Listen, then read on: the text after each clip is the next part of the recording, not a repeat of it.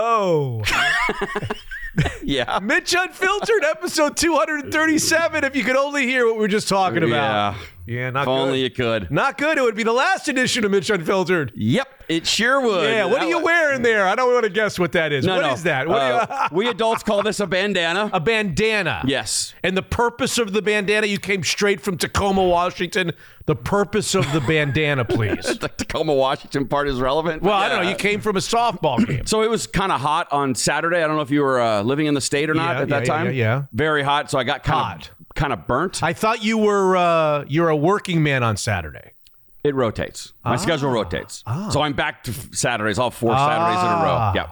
It flips. So you got a little sun on the I on the did. putum. uh oh, sniffing already. Yes, and then I think I need a haircut. You know, like most people get haircuts. When You look like long. Vince Neil. Is that a guy? Who is Vince Neil? It is a guy. Yes. I'm surprised you pulled that name out of your ass. That's who you look like. Well, because he's a fat ass now. Is no, that kind no, of what? no. It is? it's the it's the whatever you band, bandana. Bandana, yeah. Doesn't he wear one like a? He does. I have a feeling you're thinking of Bret Michaels, Oh, but I think Vince Neil wears one too, which is. But I don't even know who Vince Neil is. I lead just singer that of a name band out of my ass. Motley Crue. He's the lead singer. yeah, I think that's who I'm thinking of. Okay, because no, Br- maybe Bret Michaels. I think Bret Michaels has it surgically installed to his head. Oh. like you've never seen him. so I'm thinking of Bret Michaels. Maybe, yeah. Oh, boy. And I, I think Bret, uh, honestly, I swear to God, I think he has hair transplanted into the bandana so it sits perfectly. Oh, that's who I'm thinking of. I think that's he's Bret Michaels. Bret Michaels, yeah, lead singer. So why of would I say? I have no idea. Poison? Why would I say Vince I don't Neil? even know. Can you name anyone else in Motley Crue? You, I, I didn't know that he was in Motley Crue. I don't. Even, I don't even know what Motley Crue is. you can probably get the drummer. Episode. Um. Prodigious downstairs. Oh, jeez. I don't know. Tommy Lee. Come on. Oh, Tommy Lee. Yeah, with Pam. Yeah, yeah, he yeah. They dated her that- for they- a while. They, they did that video that, together that on the boat. the romantic video on the boat. yeah. I love the boat video. Oh, sure, yeah, Yeah, sure. She doesn't love that it's out there. no, she doesn't. Did you ever watch that miniseries, by the way? I watched the video. No, I didn't watch the miniseries. we know you watched the video. You didn't Yeah, mention yeah. that. But the miniseries, it really I, portrayed I how spoke into my it. Xfinity remote when I put on the miniseries. Skip to the video, That's right. and it didn't work. It's not that smart yet. The tech's not quite there, but uh, it would be nice. But I mean, you know, we're laughing, but it really did like f up her life. Like she hated it so much that that video was out there. So when you watch the Mm. miniseries, you kind of feel It's funny because on the other stuff segment of this episode 237, I'm going to bring up for conversation the famous video of Paris Hilton. you are going to bring it up. Yes. one night in there's Paris. Some, there's some news about that video. really? So now you're bringing up the Huh? Pamela Anderson thing. Yeah, you're that's telling me she hated it. Did she hate it? According to this miniseries, I don't know if she was part of it. Does it. she hate it now that she's like 97 and it's still out there? Apparently, she really hate. I mean, first Did of she all, hate it at the time? do you know the story of how he got it? He just stole No. it out of their house. He was a construction worker. Well, I know that, but I'm talking about. Was she mad that it was videoed in the first place? I mean, she seemed to be having a No. good. I've seen it. She, was- seemed to be having a nice time. I think she was enjoying herself. Um, yes. She was- Why are we talking about this at the start of episode 237? We only have a game seven. Why We only have a scuffling baseball team. We only have three days worth of a draft, and we're starting all because. I, now, can we retrace this? It was because I said Vince Neil, Yeah, but he wears one and all the time Bret too. Michaels. Yeah, I'm just surprised you know. And then we is. ended up Tommy Lee. Yeah, right. That's how we got. That's there. how we got here. Probably the same conversation you had in 1998 on your show. We're just you know doing it 25 years later. God. 98, 99, right. 2000. But you're bringing up Paris's video though. I'm only you- bringing up Paris's video because you brought stuff. up Pamela Anderson's video and said she hates it. But didn't you say you have a story about it? Or Yeah, in the other Oh, stuff segment. Wow, I can't wait to hear. I thought I would have This isn't that. the other stuff segment. This is our. Oh, I wish it was. This is our warm up segment, and the warm up's not going particularly well. oh, it's not. Okay. Cameroon, hello. Do you know the country of Cameroon? Sure, yeah. That's 237. Oh, it is? Yeah, country Oh. code 237. All right. What's the capital of Cameroon? If you get this right, I quit. I literally quit if you get the capital city of Cameroon. Don't look at me like you know. No, I don't. You I would wish no- I did. no, I want you, would to have, quit. You would have no idea. Okay, go on. Yaoundé. Oh, that would have been great if I pulled that out. That would have been hilarious. oh, Yonde. Okay, you got to quit. See you later. That'd Yeah. be the end. Yes, it That'd would. be the end as we know it. Mm-hmm. Available on all podcast platforms, episode 237. Subscribe and rate us, please, on Apple Podcasts. We need some new reviews. We need some five star ratings, please. Like the last couple. Uh, Sainted Nine gave us five stars. Good. A must add to your subscriptions. Even if you're not from Seattle, he writes, or not really a sports fan, he writes, this is a great Monday morning podcast to start your week your week with. His Patreon content is great as well, worth the subscription and then some. Keep it up, Mitch. Five stars. Now that's that's what we're talking about. Solid, yeah. Even Solid. If, even if you're not into entertainment, this podcast is for you. You'll Even if you can't hear, it. right, you'll love it. these guys are great. That's right. Yes. Russ Rat gave us five stars on Apple Podcasts. Okay. Great show. Keep the sniff. Oh, okay. The King of Magnolia gave us five stars on Apple Podcasts. Come for the sports, stay for the sniffs and poop jokes. Gosh, that's that's what it's come to. All your broadcasting Oh. school at Syracuse, and this is what it's parlayed into. I took sniffs 101 and poops 203. I'm sure you did. Yes. Fun show, love the laughter, interviews and insights, excellent snackable content for commutes, Oh, okay. workouts, or for pretending that you're on a work call. Keep it up. What's a snackable content? Well, I think he's probably talking Patreon. I don't know what he's talking about. Well, I'm I'm guessing. Excellent asked me. snackable content for commutes, workouts. Now, this is on Apple Podcasts and pretending you're on a work call. Snackable content. Yeah, so like the first segment's not super long, and then you can skip to like your interviews aren't so you know you can sort Ah. Yeah. of break it up if you have to. Yeah. It's snackable. Yeah. fun size. And how's it going for him right now listening to this? he has How's this snack he for him? fast forwarded a long time ago. Don't worry about him. Now's the time to become a patron. Kraken No Table, a new one is coming. I just want to state for the record before we begin, it's not often that we do this. You can be you could be my witness. We are recording this before game seven. We Yeah. didn't want to record at 11 o'clock at night. Right. So game seven hasn't happened yet. By the time people listen to this, you'll know. But we will be doing a Kraken no Table Sure. after game seven for the patrons. Okay? makes sense. Yes. Mariners no table, puffery with Danny O'Neil, shooting the shit with Slick, all comes your way every week for $5 a month. MitchUnfiltered.com. If you legitimately, legitimately can't swing the $5, let me know at Mitch at MitchUnfiltered.com.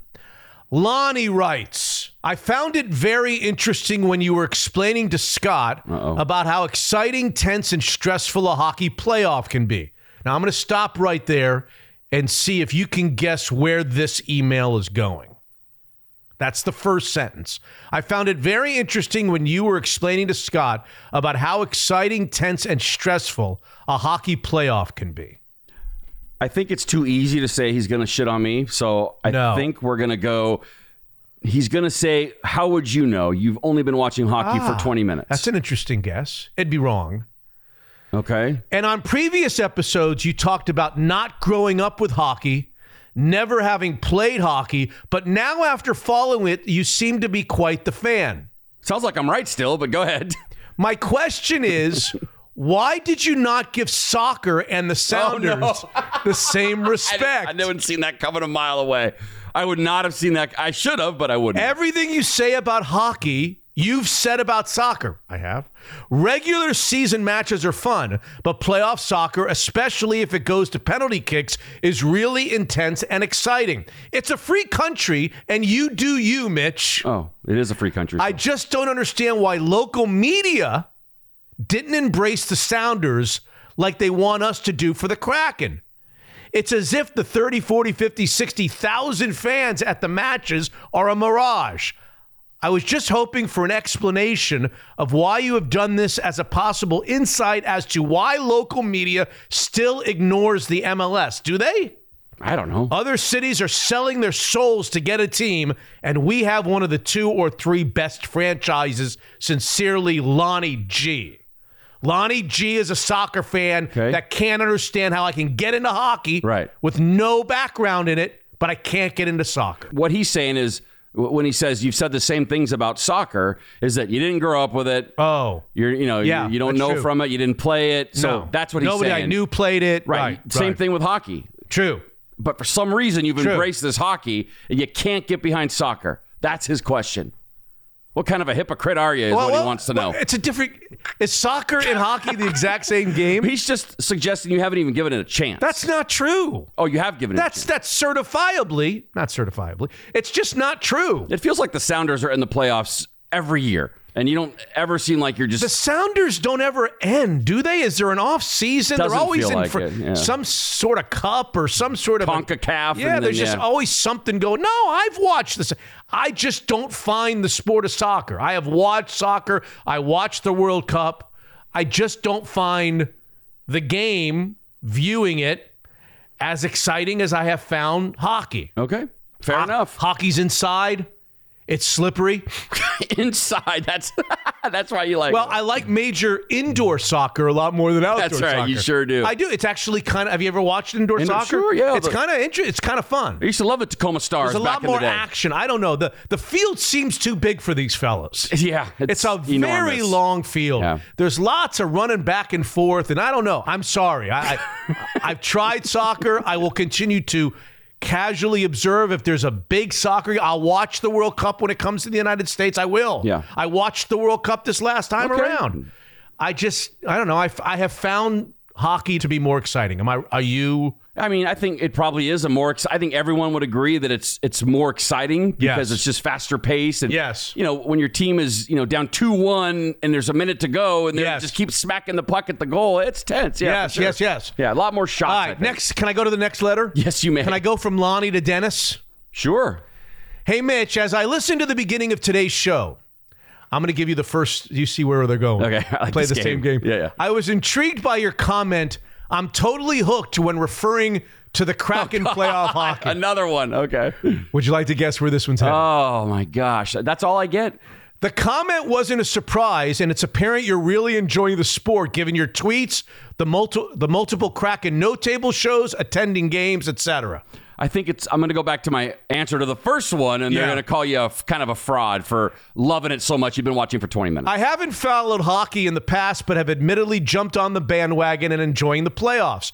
Your newfound interest is helping me appreciate the sport. But what came to mind for me, Mitch, is wondering why soccer hasn't oh, captured your attention in the same fashion. I think of the Sounders, who have enjoyed oh. great success winning the MLS equivalent of the Stanley Cup a couple of times. While I've heard a few references to World Cup soccer over the years, it doesn't sound like something you're very interested in. A couple of references. I've had I've had Stretch Johnson, Matt Stretch Johnson, the former voice of the Sounders, Yeah. on from the World Cup. yeah, it's pretty big. I don't listen to the show. It's catching on. Yeah. And I don't think you've spoken much about global soccer. To each their own, and these sports are very different from one another. But I'm curious, why hockey and not soccer for you, Mitch? From your view as an experienced, knowledgeable sports fan who didn't grow up following either sport, what are the key factors that makes hockey work for you when soccer doesn't? I'm sure I'm overly influenced by lo- my long term love for soccer, so it would be interesting to hear a fresh perspective on this. I enjoy your work and I'm glad you're back and doing well. And I hope you consider adding a Sounders no table sometime soon. Dennis. I'm not trying to wind anybody up here. I'm, I'm really not. But why is it so important for people Because that other people? sens- soccer fans are sensitive. I know, but they have an inferiority complex. it's so important that other people love it like them. Yes. I don't remember any hockey fans ever saying that. Like, And as soon as somebody goes to a restaurant and orders salmon, it's a slight on soccer. Everything is a slight on soccer. Going to a hockey game is like Right. cheating on soccer. just Having a hockey no table is like cheating on soccer. yeah, it is. It is. If you enjoy I it, feel bad. Just enjoy it. What do you? You don't. You don't need me. you know that sensitive friend that you've got that doesn't like hearing that you went out with Wink or something and like what what what, what do you mean you went out with Wink? I try to get those What people do you out mean You went out yeah. with the guys. Yeah. But, what about what about me? You know, I, I, I can't get it in. Soccer, soccer's that friend. That's weird. He's that friend who just is very sensitive. It's like when people want to worry me, about him. They want to tell me how much money they're making at Amway, and they want me to join and do it as well. But if it's so great, why are you telling me about it? Like I never understood that part. Why not just keep it to yourself? Why is it so important that I'm part of it? Oh, dear. I feel like I I like. I, do I feel like a soccer hater? I don't feel like I've. I'm come out- not a soccer hater. right. I don't think either of us are. I don't think so either. okay. But they come at us like we can't stand Because it. we ordered salmon the other day. yeah, I guess. Who knew? Guests on this episode 237, three soccer guests. Voice of the Arsenal. Simon Jones live. Actually, from- this is going to be an NFL draft centric Okay, good. episode of Mitch Unfiltered. Let's let the pros do the heavy lifting. I mean, come on, there's too much to I'm going to give you my theories on kind of philosophically what the Seahawks did in, Okay. in segment one, and I'd like to hear what your thoughts were. I'm not going to scout the guys. Right. Okay. I'm not talking about the wide receiver that they picked 20th, how he breaks. Right, right. Eight- uh, I'm not. Yes, Okay. yes. That, I'm not going to pretend. How do you like him in, in his route or out of his route? in what, his is- what route, does he do better? route, how Yeah. do does he get low? Is he an X or is he a I Z? need to know about his hips. the hip Cam Cam Hips. Chancellor. Oh, he's too stiff for the hips. You Cam gotta Chancellor. watch yeah. the hips. Yeah, yeah, he can't play safety. Special edition of the Seahawks No Table with Brady Henderson and Joe Fann. That will be interview segment one. Danny O'Neil, I moved him from Puffery from the patron show to this show so that we could get Danny O'Neil, longtime Seattle Times guy and Seahawks beat guy. I want to get his impression on what the Seahawks did in the draft. And then a national perspective from Peter King. Oh, great. Inside scoops on what was happening inside the draft rooms around the National Football League. So all the three, if you're not if you're not into the NFL draft, either from a Seattle Seahawks perspective or a national, or you don't have a favorite team in the NFL, or you don't care about the NFL, or you're just a soccer fan that's giving us the cold shoulder today, Yeah. these interviews are probably not for you. If it's something that you like and that you found interest in on Thursday, Friday, and Saturday, I think all three of these interview segments come at it from a different angle. Oh, good. Okay. Okay. And at least a Little bit different. It's not a mock draft, you know, doing into the microphone, so you can at least have that going for your listeners. Yeah. I'd rather go to a soccer game. All day. That's like the easiest thing ever. With Uh. the 19th pick, the Detroit Lions are represented by Carl from Yelm. Who is Detroit going to take, Carl? Like, Would what you stop? You're making fun hell? of the local sports radio station. They still here, do that Of which you used to be a proud member. proud member? I mean, that thing was built because of me. Sniff. I mean, someone said the greatest show ever was Gas and I. I mean, I, I, I'm with you. I used to love that station. Uh-huh. Uh, uh, uh. By the way, I'm the only one that worked for 950 AM and 93.3, which it's on now. Uh huh. So, yes, I do have a lot. You seem to forget my overnight shift at 93.3. Yeah, most people I went did. right from one studio to the next studio Yeah. at 5 o'clock in the morning. Yes, you sure did. Episode 227, three interviews and then the other stuff segment. Episode 237, Hot Shot Scott, doesn't happen without our partners like the Woodinville office of Cross Country Mortgage. Seems like every day we hear about high interest rates and difficulty getting home loans. Well, Jordan Flowers and his team, very aggressive and creative, can get you packages better than most if you're buying a home, a second home, or an investment place. 425 890 2957. Call Jordan. Daniel's Broiler for special occasions. And what better special occasion is there than Mother's Day? A USDA prime filet for mom, or a nice piece of salmon in an atmosphere that screams respect and gratitude. Three of the locations open early on that Sunday. Make your reservations now, danielsbroiler.com. You got to love Daniel's Broiler world class steakhouses. Evergreen Gavekal, tax advisors, certified financial planners, and experienced portfolio managers working together to bring retirement planning, taxes, and investments under one roof. Check them out. EvergreenGK.com. More than just a financial advisor, Evergreen is everything wealth. Zeke's Pizza, ordering via the Zeke's Pizza app has gotten easier than ever. A complete overhaul. Download and try it. And what a craft beer selection at Zeke's. President Dan Black is going to highlight one of the locals on this show, homegrown in the Northwest. And John Waterstrat, Fireside Home Solutions, whether it's a brand new fireplace, inside or out, or garage doors, begin your search at firesidehomesolutions.com. Draft Centric is episode 237, and it begins right now. Unfiltered. At number five overall, talent trumps need. So, by simple math, what he was saying is the talent of Witherspoon is bigger than the talent of Jalen Carter. Unfiltered. I view their roster with many holes and many issues over the next coming years. I don't look at them as, oh my God, they were in the first round of the playoffs and they've got a defensive line need, and if they sure that up, they're going to be a Super Bowl contender. Mitch is unfiltered.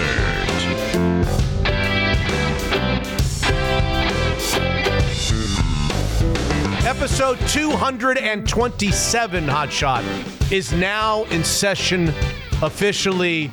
We obviously got the Kraken tonight. We don't want to talk too much about that because Right. that's happening after we record. And of course, there'll be a Kraken no table for patrons after that. We've got a Mariners team that's scuffling. It's weird. You know, several games under 500, difficult series in Toronto. We had that. We've got Julio hobbled with a bad back.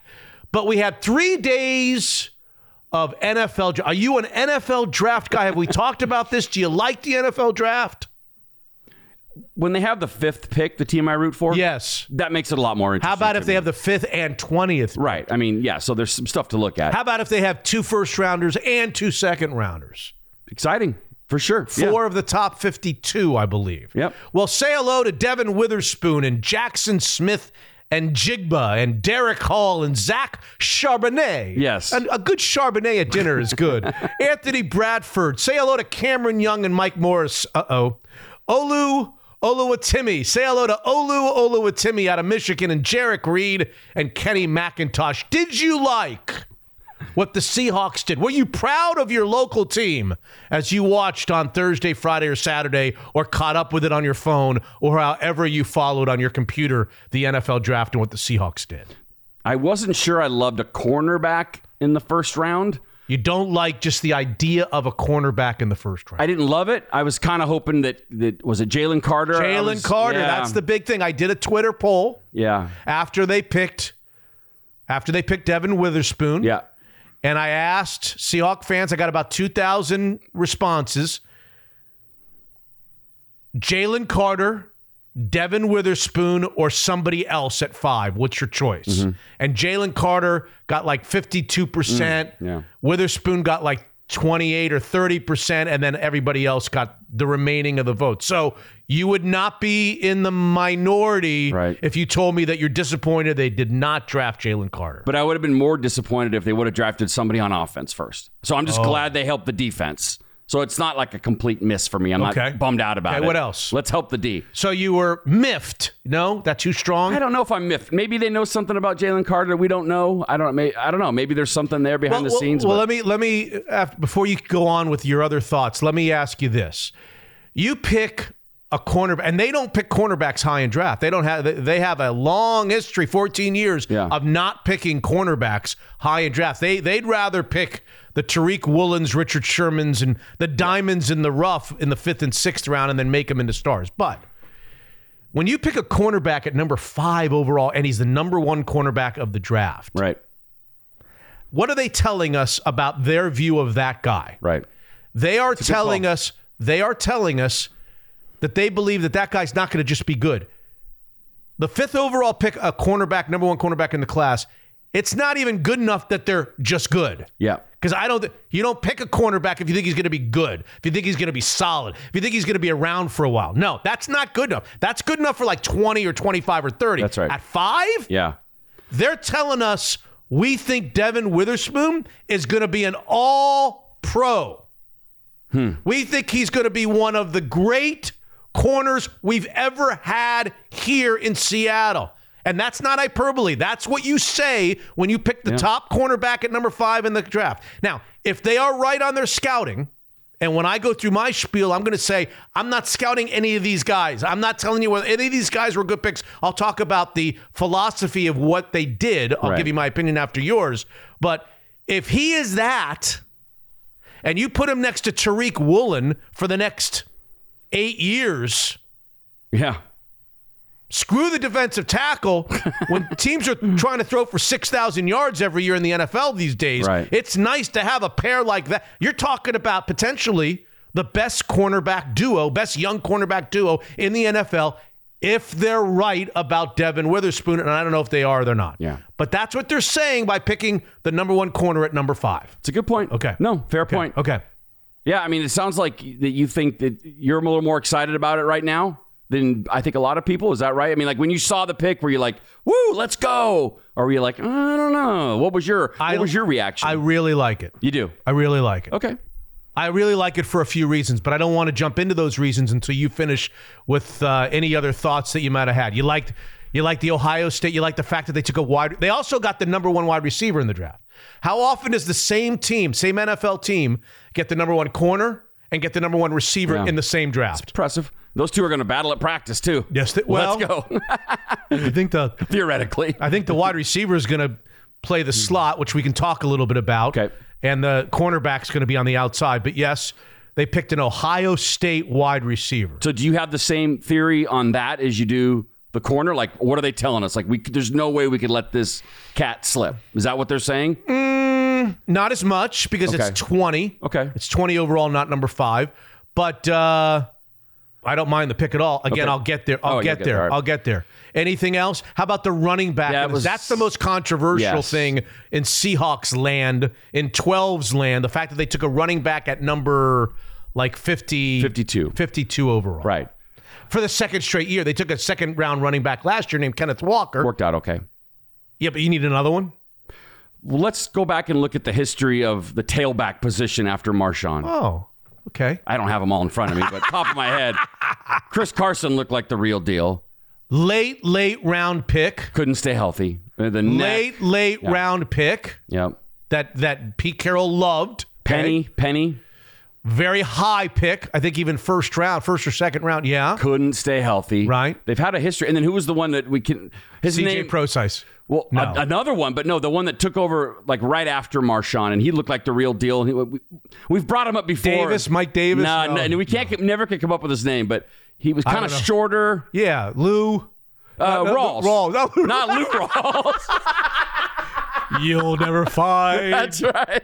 as long as you live. Oh my god Someone God. who cares about you Jesus, the there's way I do. I love Lou Rawls. Timely reference. boy, Lou oh, Rawls. boy, do I love Lou Rawls. Thomas Rawls. Thomas Rawls. That guy looked like call him Lou. He looked so legit. Lou. Lou. Yeah. He looked so legit. No, he, he couldn't didn't. He never looked. go back and watch. He no, looked he really never, good. No, he was a little guy that flashed for Ran with pa- maybe, but he flashed. How about the guy they drafted healthy. in the second round from Texas A and M, Michael? Oh yeah, Christine Kristen- Michael. not Christine. No, I think it was pronounced Chris, Christine. Kristen Michael. It was Kristen. Yeah.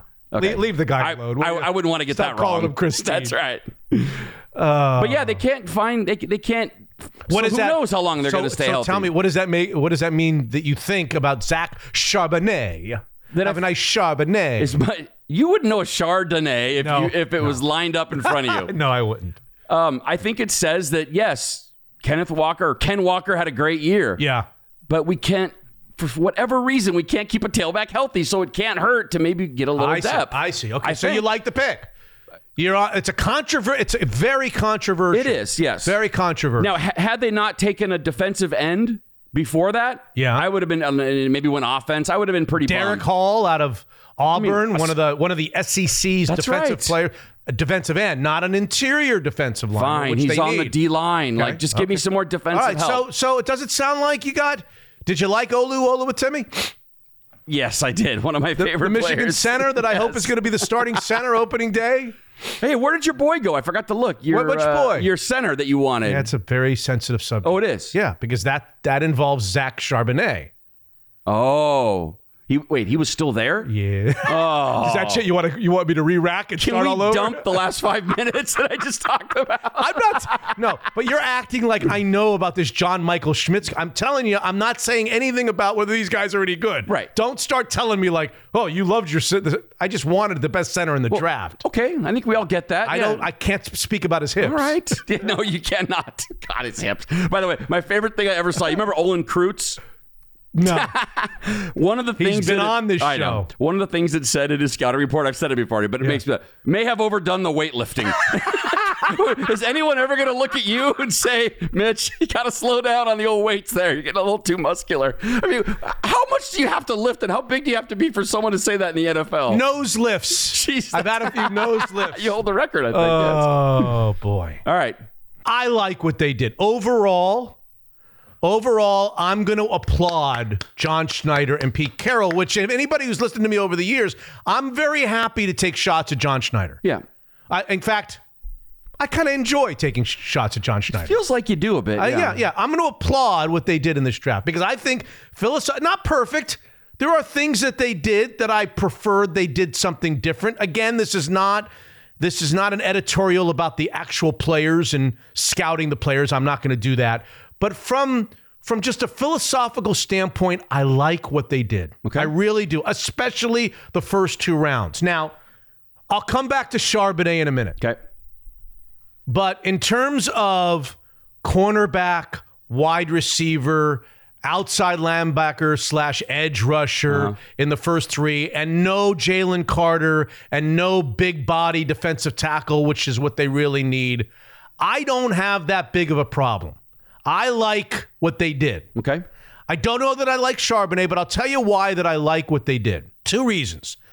Number one, I don't agree with what a lot of people were saying about the Seahawks in total coming into the draft.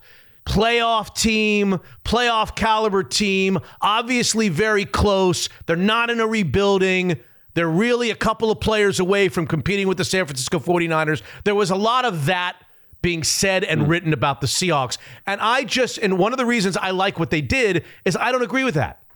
Yes, they were a playoff team a year ago, but let's dive a little deeper into that. Okay. Were they a good playoff team a year ago? What were they in their last 10 games? Yeah, they had a pretty big slide. They were three and seven in their last 10 games. They, they have a roster that I look at and I see lots of holes. I don't see a team that's close. And for that reason, I applaud what they did in the draft. They went out and they got some guys that are going to help them, that are going to make them better. And they didn't zone in on what clearly was the biggest need, which was kind of up the middle on defense, Yeah. the big guys in the middle. They didn't jump for those guys. They went ahead and just addressed other parts of their team because they saw better football players That's on the right. board, which I like I- I because like I don't think they're close. I don't think they're that close. They go out and get a shutdown corner Yeah. is what they're sell- telling us they got. Mike Jackson was playing corner opposite of Tariq Woolen. Right. Yeah. He's just a dude. Yeah. He's a, a journeyman dude that does nothing for me.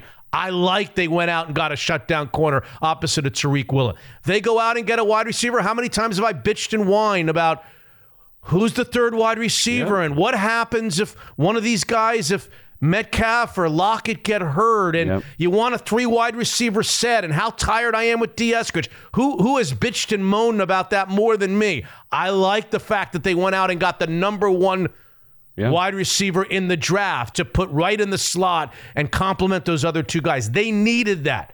They are a better football team for that. I don't know anything about Derick Hall except for what I read and what I watch on video. If they got a guy who can get to the quarterback, who can rush the quarterback with the, the sixth pick of the second round, I'm all for that. The Charbonnet pick that a lot of people can't stand. You're going to hear Danny O'Neil on this show hmm. rip the Zach Charbonnet pick. There are a lot of Seahawks fans who think this is a an absolute terrible pick. I am not there. Would I have preferred them to not pick Charbonnet and gone in a different direction? Yes. Slight preference Okay. Because at the end of the day, they need another running back. What Kenneth Walker looks like to me is a really explosive breakaway running back threat who can't be relied upon 20 carries a game every single game in and game hmm. out. He looks like a guy that will wear down, who will get hurt, and you need you need a 1A to him. And if they think Zach Charbonnet is that 1A, I'm okay with it. Not what I would have preferred, and I'll tell you why here in a second, but I am okay with it. If you got a guy who can come in on third down and catch the ball out of the backfield, if Zach Charbonnet can catch a frickin' screen pass, God willing, God open, They don't throw him, but yes, he can catch them. I'm okay with it. Okay. I can see where that was something that makes your team better. The reason that I would have preferred someone else there is I can't help but wonder what they could have gotten with that pick. Right. Which is probably what everybody's doing, right? Right. Going and looking and see who was Right. Yeah. So they pick him 52nd overall. That's the 21st pick of the second round. Yeah. Guys that get picked 52nd overall, if you do your job, are starters. They should start. I agree. if you tell me that they picked Zach Charbonnet when they could have gotten their opening day starting center, mm-hmm. Yeah. if you tell me they picked Zach Charbonnet when they could have gotten their opening day starting right guard that could have beaten out Phil Haynes, if you tell me they picked Zach Charbonnet when they could have gotten a defensive tackle that would have immediately been in the rotation, the six man, seven man defensive tackle rotation, and made them better from a beef standpoint on the defensive line. If you told me they picked Zach Charbonnet when they could have gotten a linebacker, a middle linebacker of the future that could be the heir apparent to Bobby Wagner, who probably doesn't have a lot of time left. Mm-hmm. There are concerns that I have that they could have helped themselves more Right. at 52. And that's why I slightly lean on the I wish they would have gone in a different direction on that pick. Who's the backup running back? I can't even think. Who's? DJ Dallas. Oh, that's right. DJ Dallas. What does he do for you? I kind of like DJ Dallas. I kind of like DJ Dallas I think well. he's probably better a special teams guy, and not really a running back in Right. the NFL. Is he a 25 carry guy in the NFL? That- and that's No. clearly what Right. they think of him because if they didn't think that of him, they wouldn't have drafted this guy. year after year after year, we have to watch the tailback go down. Every year, it feels like a tail running back goes down. Oh, that was fun. Here comes DJ Dallas and Travis Homer Yeah. and the whole thing. Let me throw a wrinkle at you, which would make 52 even feel worse Okay. if it happens. You mentioned Chris Carson. I think they got Chris Carson, if I'm not wrong, in the last round of the draft. Maybe the sixth round, sixth or seventh round from Chris Carson, if we could only look it up. If there was only a way. If there was only a way to look it up. See if you can put some words together while Do I'm you doing it. know? Do you know who they picked in the seventh round this this time around? I haven't. Do you know who their last pick was for the Seahawks in the seventh round? running back? Kenny McIntosh, a running back out of the University of Georgia, who was, I'm here to tell you, a damn good running back in college. Okay, when when you start picking guys from Ohio State and Georgia, I may not be willing to analyze Jaxon Smith-Njigba's game and his hips. Yeah. And I might be not be ready to analyze Kenny McIntosh and how low to the ground he runs and his shiftiness and and all that. But when you start talking about Ohio State, Michigan, Georgia guys, I've seen them play. That's right. I saw Kenny McIntosh play. I remember Kenny. Mac- he was a hell of a college running back. Yeah. Now, from what I'm told, he was a bust in the combines Huh. and his workouts at like the pro day were no good either and he's his stock just plummeted like he had bad workouts and bad combines that's what they say about him and that's why he's available in the seventh round now let me ask you a question what happens if not unlike chris carson he's a real find in the seventh round and he bounces back from his bad workouts to be the player that we watched on the field with the best team in country in the country in the Georgia Bulldogs.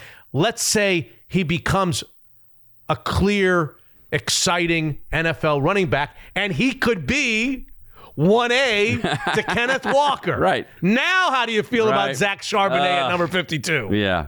I hate it all of a sudden. And I don't know that Kenny McIntosh can rebound and become what I'm talking about, but Right. he was a really productive running back in college. I mean, you like your chances with a guy who started at Georgia. A pretty and good program. excelled and, and ran over people. Right. Yes. I mean, you like and your- around people and caught balls out of the backfield. Take yes. your chances with a guy like that, no matter what. Yes. By the way, Chris Carson, seventh round pick. Seventh round pick. Yep, there you go. So the Zach Charbonnet thing is gonna is gonna live as the most controversial moment of the Seahawks draft. That and Jalen Carter. Do you The decision to to pass on Jalen Carter to let him go somewhere else when you could have had him at five. The Eagles said, "Yeah, we don't mind. Come on in." I mean, it's like he was going to go to somebody. I, I don't know. It's just it's funny how that works. How some teams are like, "Oh, I don't know. You, we got to be careful." Other teams like, "I don't give a shit. Just come on in." It's weird how that works. What do you think? Prediction: Jalen Carter, All Pro? No. bust. No. decent player. I, I don't think he's gonna live up to the hype. Okay, Just a gut. Even though I really wanted him, like five months ago, I was like on the Jalen Carter, Will Same. Anderson bandwagon. There's something about him that just makes me think hmm. he's going to get himself out of shape or he, that he'll be an okay player but not a great player. But I don't know. I have I have absolutely no idea. Now the other reason I, I said that there was two reasons why I liked philosophically what John Schneider did. I gave you the one reason, which is I don't think they're as close as everybody else thinks. I think they had holes around the roster, and I really think they improved. I really like what they did. I think they improved Okay. dramatically pre-draft from pre-draft. The other reason I like what he did is because the need that they have defensive tackles. Let's talk about defensive tackles. Okay. Yeah, there's Aaron Donalds out there, and there's Fletcher Coxes out there, and there are high pedigree, high Ndamukong Suh. There are guys that were defensive tackles and drafted high in the first round and have become superstars with big time pedigree. Let's call pedigree, Yeah, okay? yeah, yeah. But I ask you this, and I may be wrong about this. What position on the field, not including punter, kicker, and long snapper, what position offensively or defensively on the field would you find more kind of non pedigree, like journeyman, just dudes out there playing on playoff contending and Super Bowl contending teams? Would it be quarterback? Right. Would it be wide receiver? No. Would it be edge rushers? No.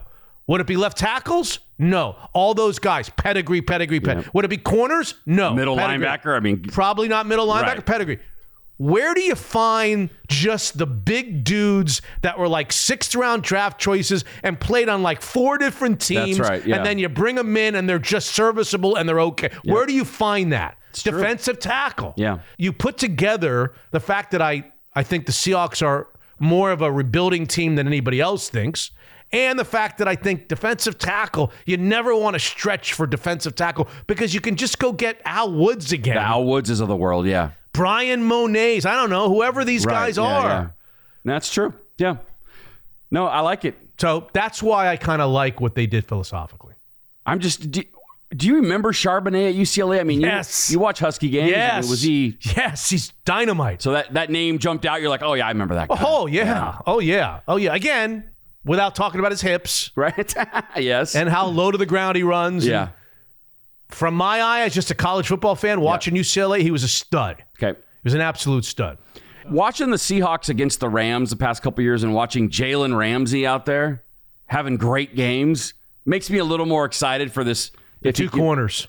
Two I corners. mean, yeah, if if this Witherspoon, if he can be like that, I mean, Jalen Ramsey would affect games against the Seahawks and it would torture the shit out of me. But having that corner is Yeah. that could be big And I time. think Witherspoon was drafted higher than Ramsey was. Ramsey Hmm. was a first round draft choice and a pretty high one, I think. But I don't remember him being in the top five. This guy's a top five pick. that's a great question. This is question. Deion Sanders, man. right? When, where was Deion drafted? I was just going to ask you. This like, is this is a and have you watched him hit? He's like a little guy who comes Yeah. up and he'll pop you right in the face, right in the schnoz. that's right. yes.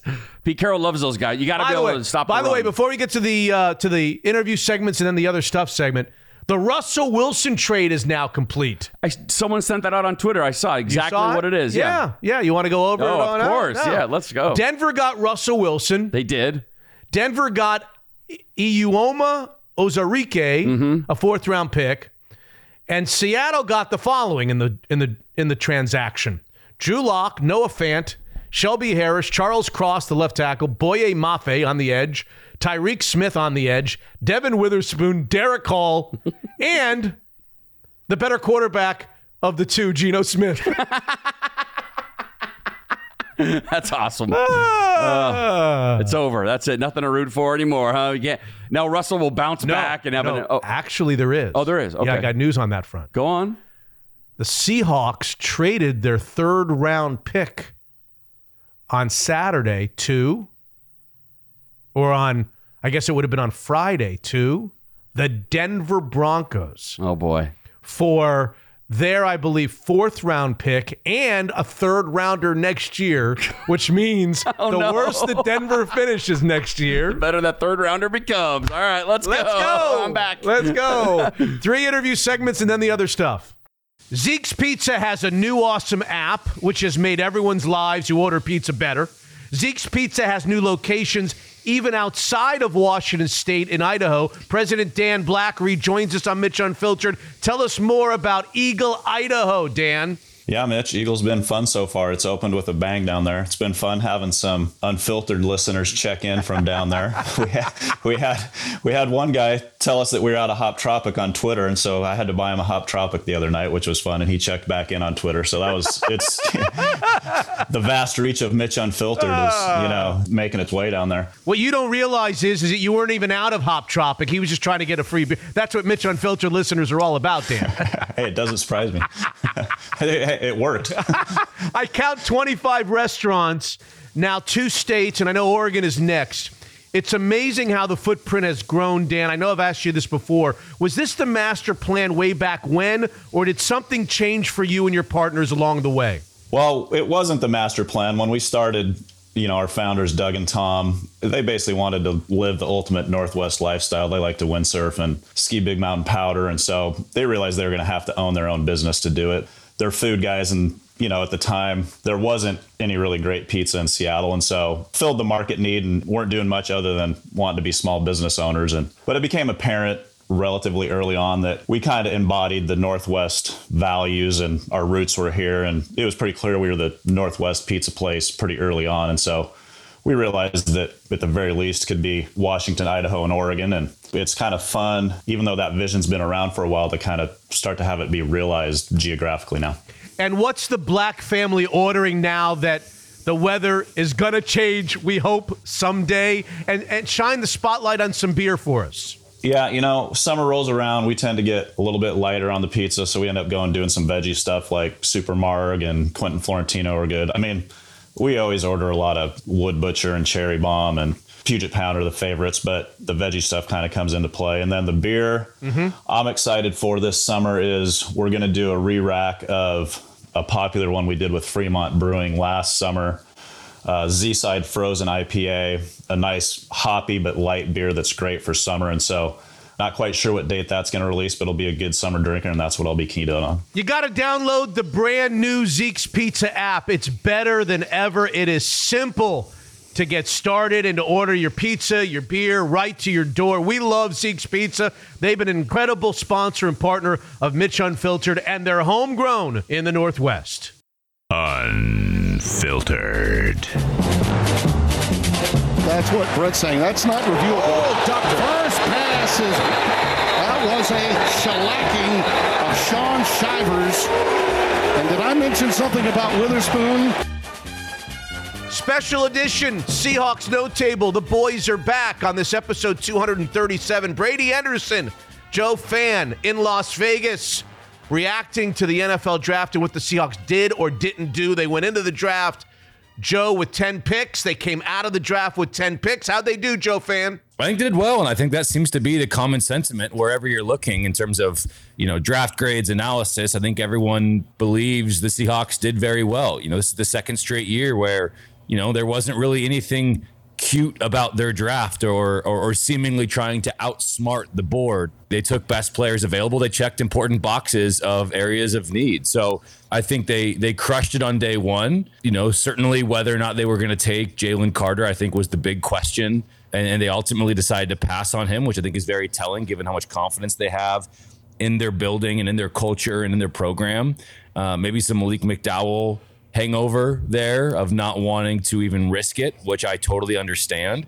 For day three, you know, you got the interior defensive lineman, you got the guard, you got the center, but those are all round four and five picks. And what are those players ultimately going to be? A lot of times you get what you pay for. And so um, they they got guys, but are they guys who could ultimately start for this team? I still think there are question marks surrounding this roster just because you don't know how these day three guys are going to be able to perform in the NFL. But when you look at the to do list, it seems like they accomplished all of it. Brady, you were around the place. You were around the Seahawks for uh, for the last many days. Your take on what happened over those three days? Yeah, they they did really well. I can't quite say that they did a great job just because the big question still remains is do you have enough on defense uh, to close the gap between them and the 49ers? And as we all saw last year in the three losses that they had by a combined, you know, whatever amount of points that was, there's a pretty big gap there, particularly in the front seven of their defense. And so I really like what they did in the first round. I guessed that they would take Jalen Carter, but realizing that that would be a very, um, you know, polarizing player inside their building, and ultimately they just weren't comfortable with him. I do think that they had a lot of support for that pick, and some people thinking that they could make that work, but uh, enough people, and ultimately the top decision maker, thinking that uh, they couldn't do that. And so I think a big theme of their draft was that they were not going to make their primary need the driving force in their decisions, and you saw that with Devon Witherspoon with the fifth overall pick. Cornerback was to some degree a need, but that's that's not even a secondary need for them with what they had there. So that was all about best player available. You know, a number three wide receiver, a need, but not by any means their most pressing need.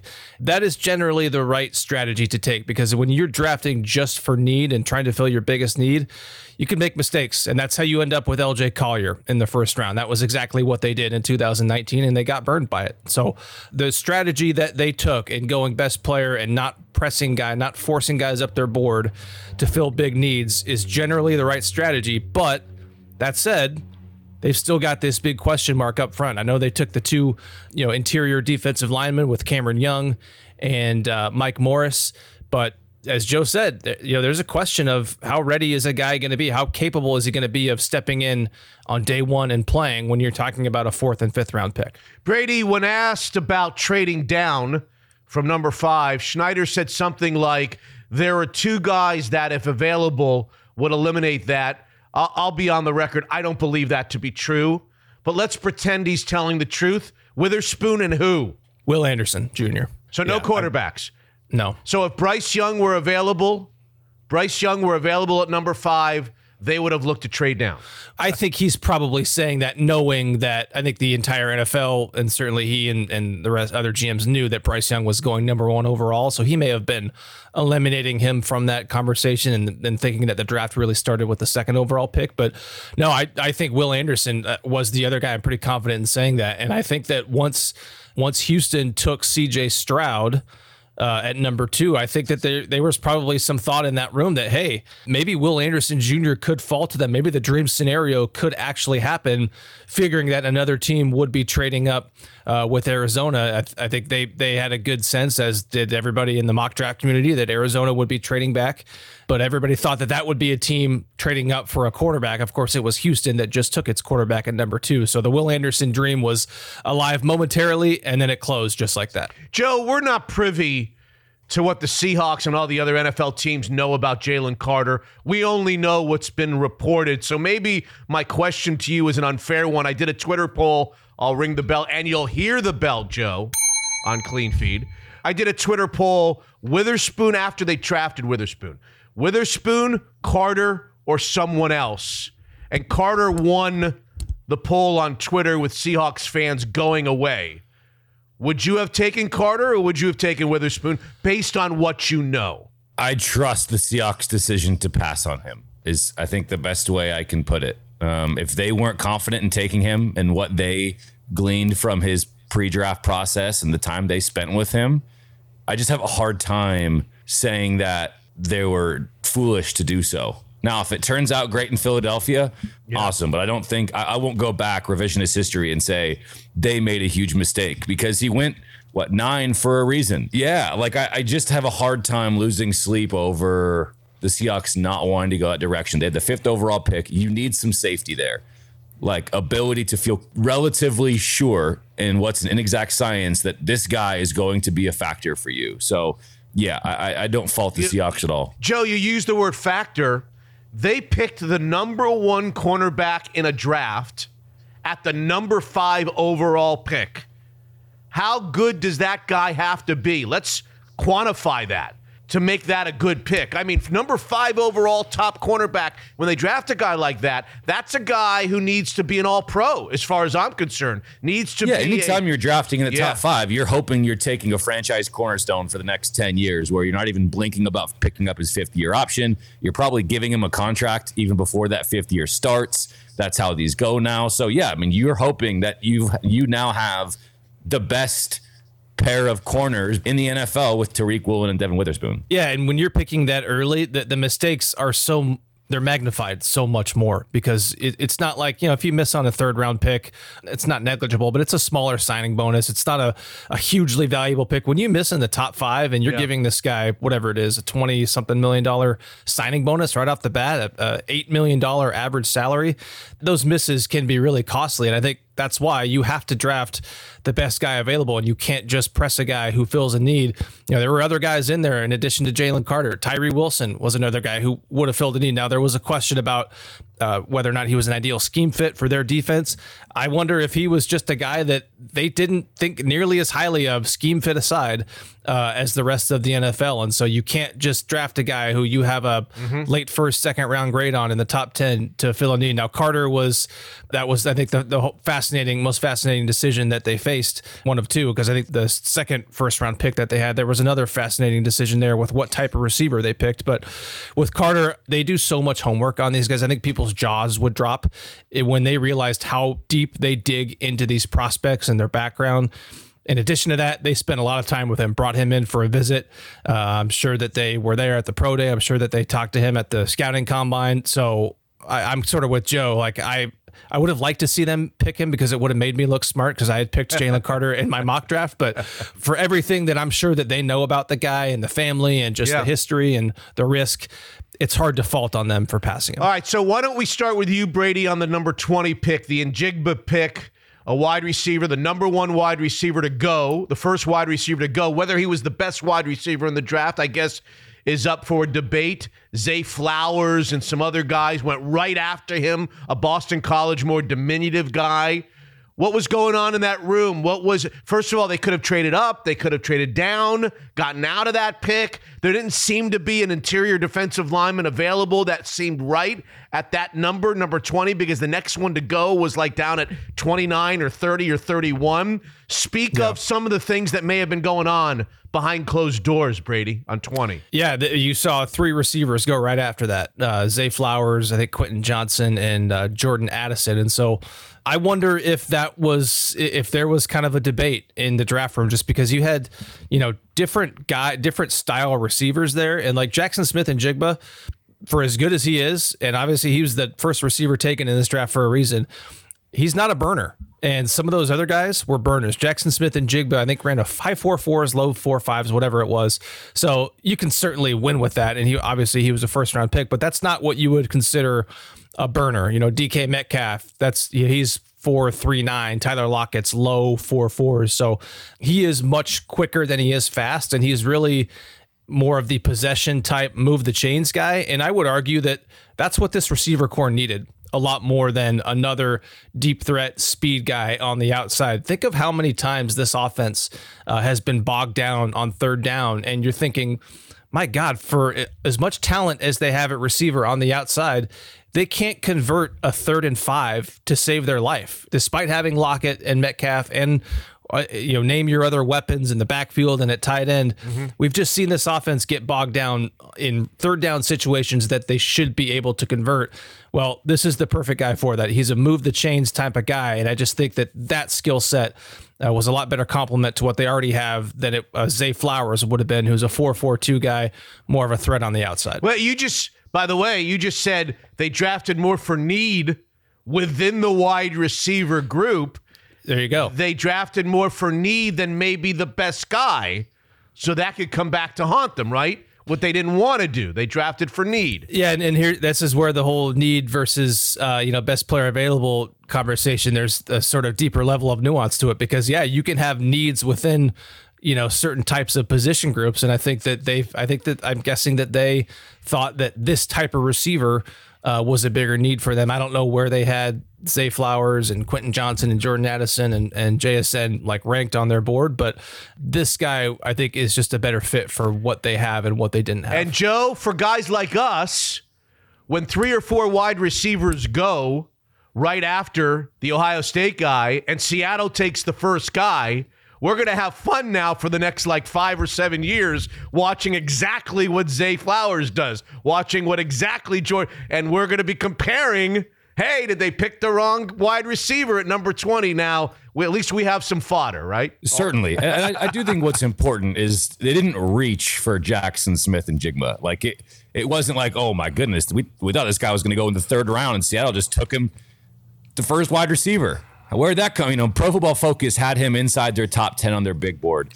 This guy is is spe- heralded among the best in the class by every single person who talks NFL draft. So I do think they have some protection there. It's it, it might not work out. He might not be the best receiver in the class, and certainly we can discuss that. Mm-hmm. But again, it won't be with the with the notion of we knew at the time they got cute and they got risky and they decided they were good on these other guys who were rated much higher and, and took took Jaxon Smith-Njigba. Uh, that's not the case here. Joe, do you care that they didn't take a quarterback in the entire draft? No, I thought they would, and I, I still am not positive they wouldn't have that five had Richardson slipped.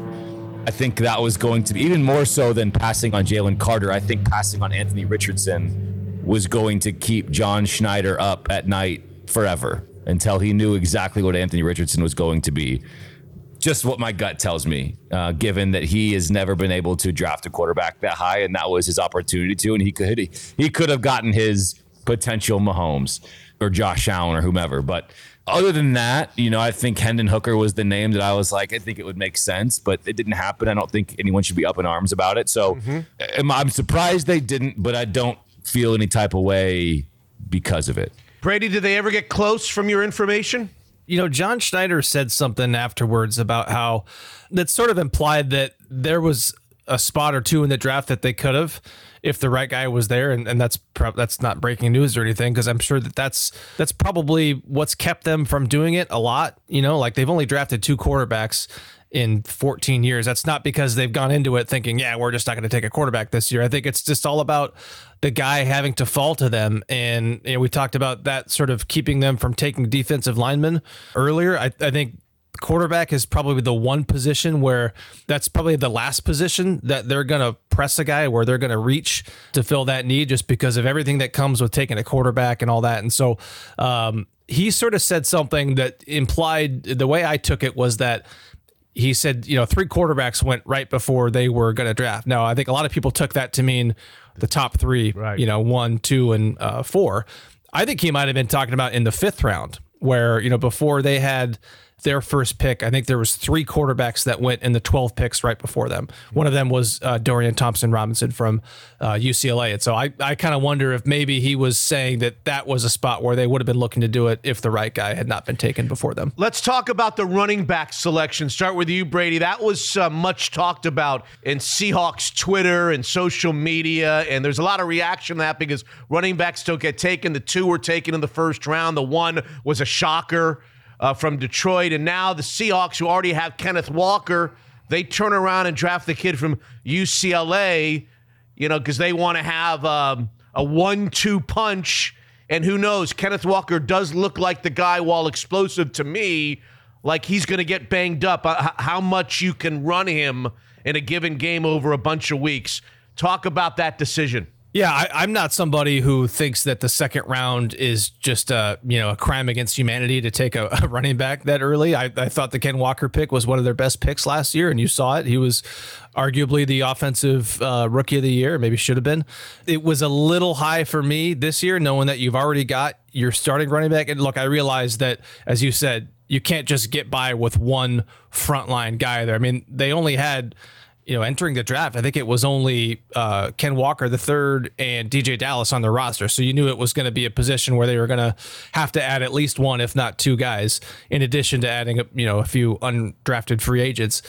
It seemed a little high for me, uh, just knowing that you're drafting a guy who's going to be a backup in the second round. But you know, as we see, this is not like you're drafting a backup center or a backup right guard positions that don't rotate. It's a guy who you know is going to be a player for you, and he's right. a highly productive player. I like that he is, uh, and I think you'll like this too, Mitch. The fact that he was one of the more productive guys in terms of catching the ball out of the backfield That's at running back, and so and and the same with their seventh round pick, uh, Kenny McIntosh, and so maybe, just maybe, Mitch, maybe they might finally screen have a screen game. It's been one of the most inexplicable things of their offense for the past 10 years.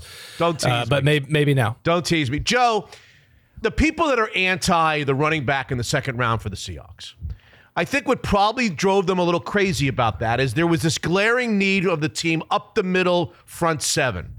You know, defensive tackle, you know, linebackers, Bobby Wagner's not young. And in their first three picks, they didn't address that. They went in different directions because they saw better players available. So now you're on the board late in the second round. You haven't gone up the middle defensively at all with your first three picks, and boom, you take a running back. I think the reaction would have been different had, let's say, they taken Jalen Carter or they had taken somebody with some big beef up the middle and addressed that situation, then maybe people would have given him a pass on the running back. I don't know. I'm just I'm guessing on that. I think that's probably fair, especially when you're seeing every single person just gush about what the Eagles have done and Yes. the rich get richer and the Yes. defensive line was already so dominant and now they've got Jalen Carter and so I think that there's something to that certainly. I, I think also you're looking at a potential Creed Humphrey situation with Dee Eskridge. You know, you look at what came right after the 52nd pick. The Bears took a defensive tackle, Gervon Dexter Sr., uh, and then there were two centers at the end of the second round John Michael Schmitz out of Minnesota and Juice Scruggs uh, out of Penn State. There was also a guard, O'Cyrus Torrence, out of Florida. So those are options. Like those were opportunities to get starters on your offensive line before getting a second running back. And I think my thing is it, the pick makes sense. It's not worth losing sleep over. I just think it's not a pick I'd, I'd look at and say, oh, money.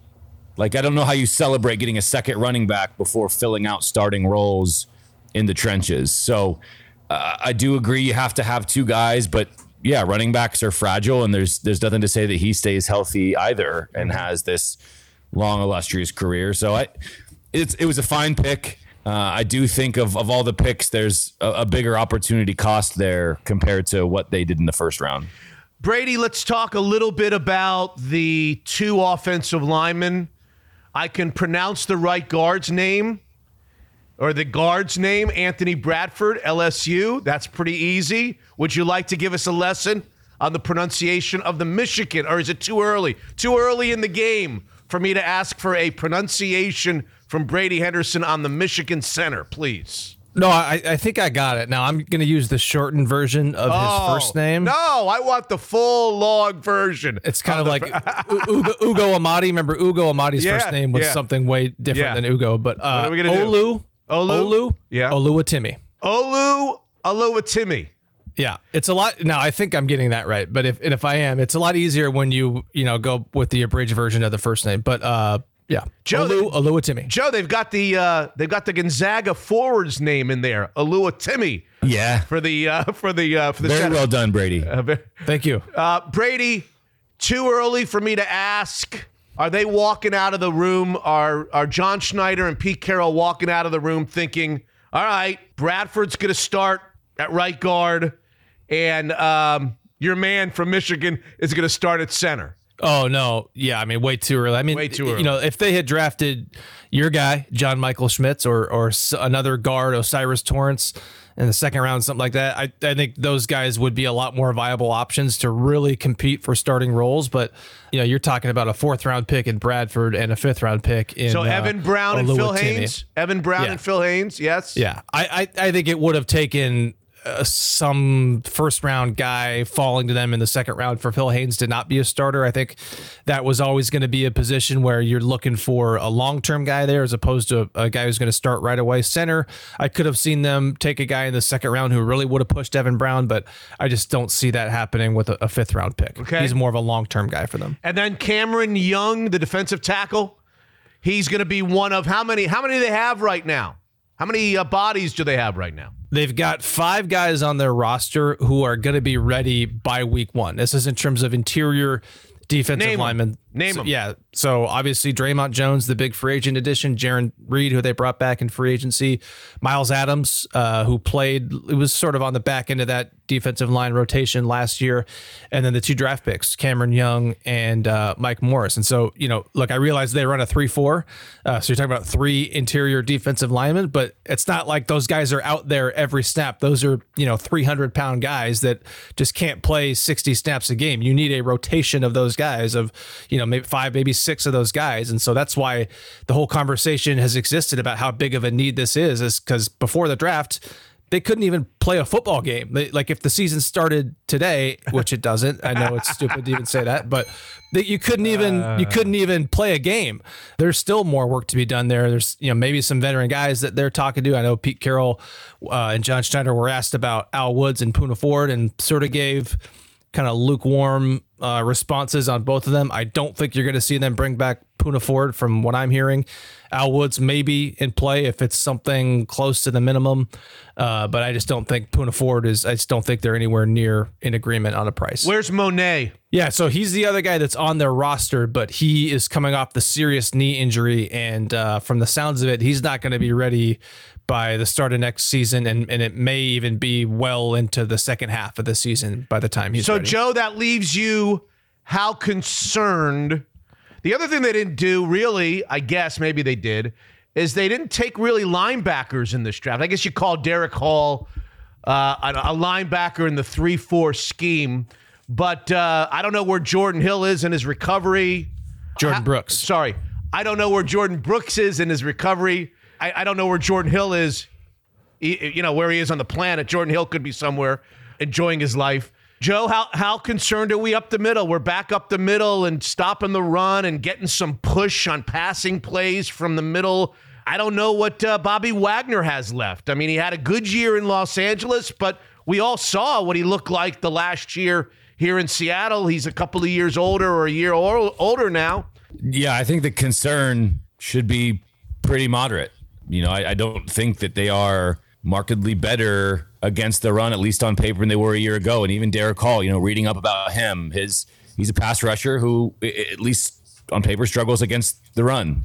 You know, okay, you, you needed guys to go get the quarterback, but that remains a concern and will be something that you know Seahawks fans probably don't give the team a bunch of patience for. You know, if they get gashed in the run in week one, then I, you're going to hear from people immediately. So, yeah, I, again, I, I think of all the spots on the on the roster, that would be the one that has the most legitimate concern. Ladies and gentlemen, it's a special post draft edition of the Seahawks No Table. My guy, Joe Fann in Las Vegas. Hang in there, Joe. Thanks for being back with us. Thanks, guys. Good to see you both. And there's Brady Henderson in the boat, having covered the, the draft gavel to gavel for ESPN.com. Thank you, Brady. Stem to stern, I think is the uh, is the term you're looking for. Thank you. Good to talk to you guys.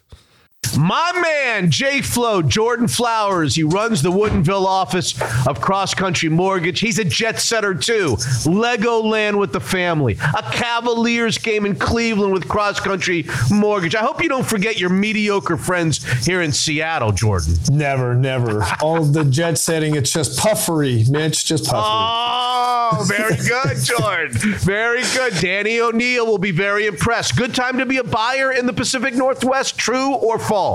Absolutely true. Great time to be a buyer right now. Uh, buyers are not having to get into a lot of multiple offer situations and escalate like they were a year ago.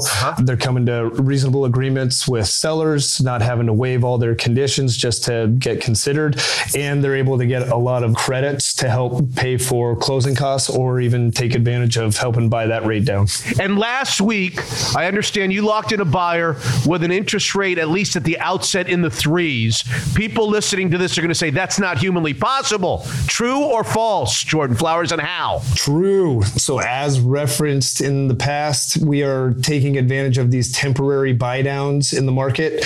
What we're doing is taking that seller credit and getting enough to offer the ability to temporarily buy down an interest rate from, say, the start rates are in the mid sixes, upper sixes, and get them starting at 3% the first year and elevates to four and then five and then the note rate, but with within those first year or two, with rates will come down, they then can refinance into that long-term secured fixed rate. All right. So, what am I paying attention to if I'm a buyer or seller? What numbers as they come out over the next weeks and months? Yeah, uh, two key markers to be watching is the CPI numbers coming out because the last year's CPI number will fall off, which it was a monster in March last year.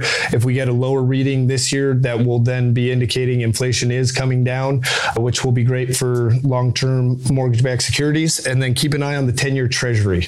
If we can get that 10-year Treasury number down to about 3.2, 3.25, it's going to be an excellent time for anybody that has purchased in the last year to look to refinance and lower that interest rate as well. And if you're looking to refinance, if you're looking to lower that interest rate as well as he says, you're going to call first Jordan Flowers and his team at Cross Country Mortgage. Phone number 425 890 2957. Jordan Flowers, the Woodinville office of Cross Country Mortgage. Great, great partner of Mitch Unfiltered.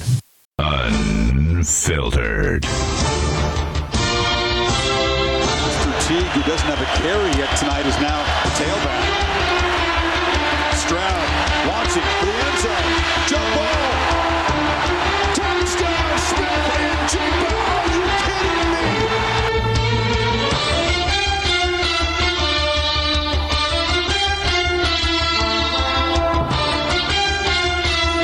I came to the line, the Mitch Unfiltered line. I put my hands up and I called an audible. Omaha. Omaha, Omaha. Uh, Danny O'Neil was moved from puffery on like midweek Wednesday or Thursday to the big show. Don't make me regret it, O'Neill. Don't make me regret it. It almost already happened because I thought you were going to say when you came to the line of scrimmage, you looked out to the right and you're like, "Where's my flanker? Where's my flanker?" Kind of, sort of. But my flanker was t- taking a leak on the sidelines and he ran in at the last second, so I'm okay. My flanker's back on the This field. might be too much information. It wasn't a leak. Okay, thank you very much. I like what they did. I like I grabbed they, my helmet and came running out though. I liked what the Seahawks did. Did you like what the Seahawks did in the draft philosophically? I'm, I'm not asking you to analyze these players because you know about as much as I know about these players. Tell me philosophically how you think the Seahawks did over those three days. Great for the first three picks. Ah, we're going to the running back, aren't we? Yes, yes, we are. We're going to pick on the running back. Go ahead. Yes. Okay, go ahead. I was surprised. I was surprised by the cornerback like that. I, I just I thought it was a matter of settled precedent that Seattle didn't draft running uh, corners high. They just didn't do it. So I was taken by surprise, but I'm not against that pick. I ha- I have no issues. And going wide receiver, I think that's tremendous value at the 20th pick to get the guy who was someone who a year earlier had been more highly regarded as a as a potential NFL prospect than two guys who were really successful in their rookie year. Looking at other guys that came out of Ohio State, I, I think there's great value in that pick. And even going going into the first pick of the the second round, I'm like, I, I get it. I can I can see, even though I think they're not addressing their main need, even though they're not really getting that sort of run stuffing, the beef up front, I, I can understand all of it. Like they're going premium positions. And then came the running back. And there's a part of me that really respects it. Like there's a part of me that really admires Seattle's defiance of, oh, you think we take too many running backs, huh? Of like, we're really going to take for gonna the second straight you. year, we're going to use one of our two second round picks on a running back. Uh, There's part of me that admires that. yes. And then there's another part of me that thinks back. Are you familiar with the show The Wire? I'm familiar with the fact that there is a show called The Wire. I've never seen it. It's my favorite television show ever. And at the start, I believe it's the start of season four, two of the corner boys, two of the guys that that sell drugs on the corner who are they're not comic relief characters, but they're they're kids. They're in their they're in their late teens, early twenties, are having an argument. And one of them points out that the other fellow has continued to contract infections through risky behavior Oh. and describes it and says, no matter how many times you get burnt, you keep doing the same. Ah. And that's kind of how I feel about Seattle and its running backs that this is the fourth time in 11 drafts that they've used a pick in the first two rounds, a premium pick on a running back. It's the fourth time. It's tied with Detroit for the most of any team in the league. And out of all of that time, out of all of those resources that they've spent, what would you say that they've they've gotten out of it? Uh like a great one great full season out of Rashaad Penny's 5 years on the team and a great year from Kenneth Walker. And now we're just going to go do that again. It doesn't make any sense to me So why do you think they do it? Because they have a running back fetish. No. Like they just they they're like I think they go in each year with the plan of like Pete and John like look deep. We're not doing it this year. We're not. We know we can't take another running back. And then the draft starts and they start like yeah, but have you seen the way he carries the ball? And Pete's like I like that hard ball runner. And John's like well you know it's our d- identity and you need good running backs. And then they tear up all their plans and all of a sudden they're picking a running back in round two again. So you don't think they go into the draft saying if that kid from UCLA slips Oh, to a certain no, I- point, we like I, I really, we really I, like No. I do think I do think that they go into the draft with that plan. I just think that they're they're willful about it. They're like, don't tell me how to run a team. This is how we build a team. This is how you get a running back. Strictly results based. Yeah. How would you justify using another another second round pick on a running back, given how those picks have turned out for this franchise previously? because do you do you really view history of other guys and other drafts as a determining factor of what you do in a future draft? Yes. You do. Yeah, absolutely. When it comes to positional value, I think you have to. And I think you have to look at it and say, why why do you use a top end pick on on a specific position? If there's any truth, and I do think there is truth to positional value, why do quarterbacks tend to go so high? Because of importance, right? Because of the importance of that position. Mm-hmm. And then the second part is are you more likely to get a stud in the first round than you are in the seventh round? And with quarterbacks, as imprecise as that is, the answer is definitively yes, you are. The answer is not nearly so clear cut when it comes to running backs. That's true on a general scale. It's true on a specific scale. Out of all the draft picks that Seattle spent on running backs, who was the best running back they've drafted? It's Chris Carson. He was a seventh round pick. See, You're not more likely Yeah. to get a stud running back in the second round than you are necessarily in the fifth round. That's that's just something that's borne out over time. So I think you have to take history into account. Well, I, I tend to agree with you on the pick. I don't know that I look at history like you do. I tend to be more simplistic because I'm a very simple man, Danny O'Neil. and I look at the running back. And if I don't like the choice of running back there, it's not because of how I value running backs in the NFL. And it's not because of how I look at the history of the Seahawks drafting running backs high in the NFL. That's not the reason. I tend to just stay with, hey, at that point in the draft, what, 51, 52, something like that? Mm-hmm. You can get a defensive starter.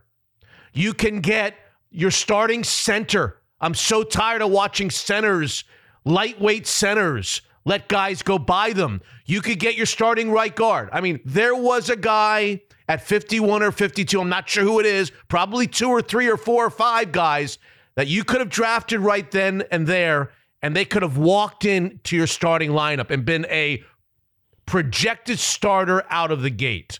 So that would be the reason more than look at your history of drafting running backs and look what running backs are on the league. It would be more about what they didn't take than what they did take, if that makes any kind of sense. I believe the guy that was considered the top center in the draft, I think there. he was still on the He was available. He was available. Don't ask. John Jingle, Michael yeah, Schmitz. Yeah. Schlitz malt liquor bull or beer or yes.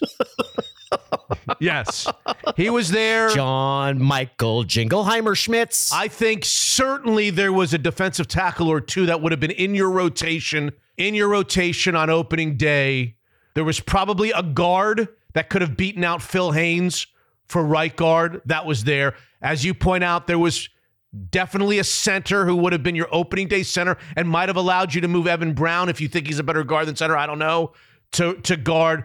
There were options there that would have been introduced, let's say, introduced to the fans when they come running out, but they chose to go running back. So if if there's a reason that I would have liked to him pass on the running back, it'd be that more than your explanation. it's fair. Yeah, I don't think there's anything wrong with that rationale. Okay. I just fixate on the running back. I know you. It's like Last year, you were on this show complaining about Kenneth Walker. Maybe You- it's a message to me that like no matter what I say, like the more I complain, the more they're going to do it. Which, like I said, I respect it. Yeah. And there's a certain amount of like when something that you love or like Yes. does something that is chronically illogical, like you you begin to develop a baseline respect of like, okay, that's just how they're going to do it. And there's nothing that I'm going to say that's going to make them change. There's no amount of logic Yeah. that I can apply, even though I think this is settled. Like I would go so far as to say that this is settled statistical reality that they just disregard. And after they drafted the running back, they kept yelling the word FUD, F U D, FUD, F U D. You know what that means? F U, No. F U, Danny. Oh, That's what they kept on yelling. FUD, FUD. How about Jalen Carter? Where are you on the Jalen Carter pass? We're taking a pass on Jalen Carter after in the in the lead up to the draft, in the 48 hours to the draft. If you followed all these draft nicks and the Mel Kipers of the world, we went from, oh my God, during the football season, how do we get our hands on Will Anderson or Jalen Carter? How do we get our hands on Will Anderson or Jalen Carter? We went from football season rooting against the Denver Broncos every single week so that somehow they could get their hands on Will Anderson or Jalen Carter to Jalen Carter and the speed racing thing to Jalen Carter to the nine pounds overweight to nobody wants Jalen Carter anymore to yes, the Seahawks do want Jalen Carter and they're going to pick him at number five. I was surprised. I thought it lined up with the value that that a position of need with a dynamic potential game changing player. And I thought that they were going to say, we can manage, we can deal with some of the uncertainty there. I don't know if the decision is rooted in their off field assessment of his personality. Like, not, and I wouldn't even say just off field. You've brought it up before. How many plays does he play? How how how often is he out there? And then the question of how's he going to fit in with our team? And and I'll lump in all of the the the outstanding. How many games is he going to be available for if he does stupid stuff off the field? It is concerning that he had uh, was arrested for reckless driving a few months after he'd been cited for going 89 in a 45. Like the, none of those are none of those are good things. I don't know if it was more that or just like John looks at it and says we can get we can get defensive tackles without spending high end draft picks or a lot of money because that's clearly how they approached it. The defensive lineman they spent a lot of money on, Dre'Mont Jones, is, is a guy who he might play some inside, but he's mostly an edge player. Yeah.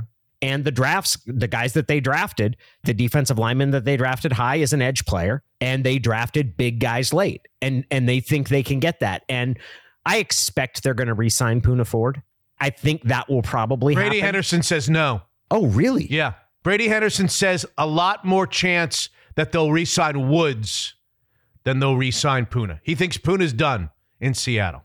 A couple weeks ago, Quandre Diggs, who's kind of been a de facto reporter, like Yeah. he's He's he's he's disguised himself as a reporter on Yeah. Twitter. He's Sometimes Adam Schefter. Yeah. he made a reference. I think he had. I think it was big eyes emoji, and then Poona Ford.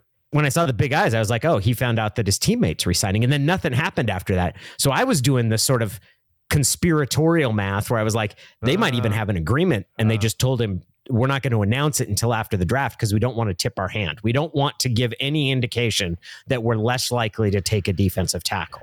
We want people thinking, in fact, more that we're leaning in that direction. So, look, Brady's a established member of the no table, an esteemed scribe. I will defer to him in all those senses. He doesn't. Um, yeah.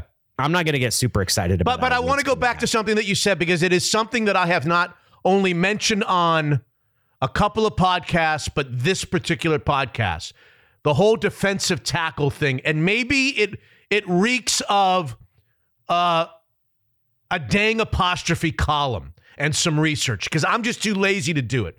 But when I think of defensive, and this is my overall opinion, which I told Hotshot Scott at the beginning of this podcast, my overall opinion on what they did in the first two rounds, the running back is a little questionable to me, but essentially what they did in the first two rounds is I like it. Philosophically, I like it for two reasons.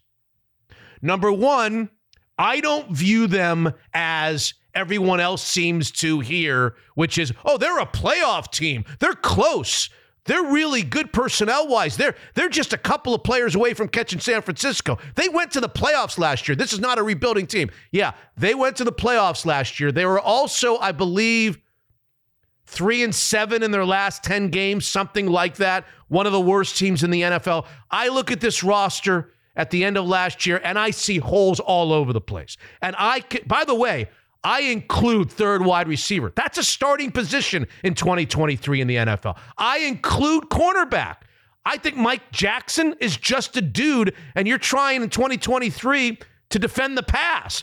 I, I I don't think they are as close or as good coming out of last year as the playoff thing indicates. So that's number one. That's the one of the reasons why I like what they did and not gone after defensive tackles and whatever. Just get great football players, guys you think are great football players. The number two reason is what you just said about defensive tackles. I believe if somebody did the research, dang apostrophe, if somebody did the research and you looked at Super Bowl teams, teams that won the Super Bowl, teams that finished runner up, teams that were in championship games, and you looked and you did a stati- you did an analysis of rosters where would you find journeymen? And you can't use you can't use, you know, long snappers, punters, kickers. Journeymen. Where would journeymen be? Where would the most journeymen be on successful teams? Now, I know you would say, Danny, or somebody would say, what about Aaron Donald? Of course. There are outliers. I'm talking pedigree now. Pedigree.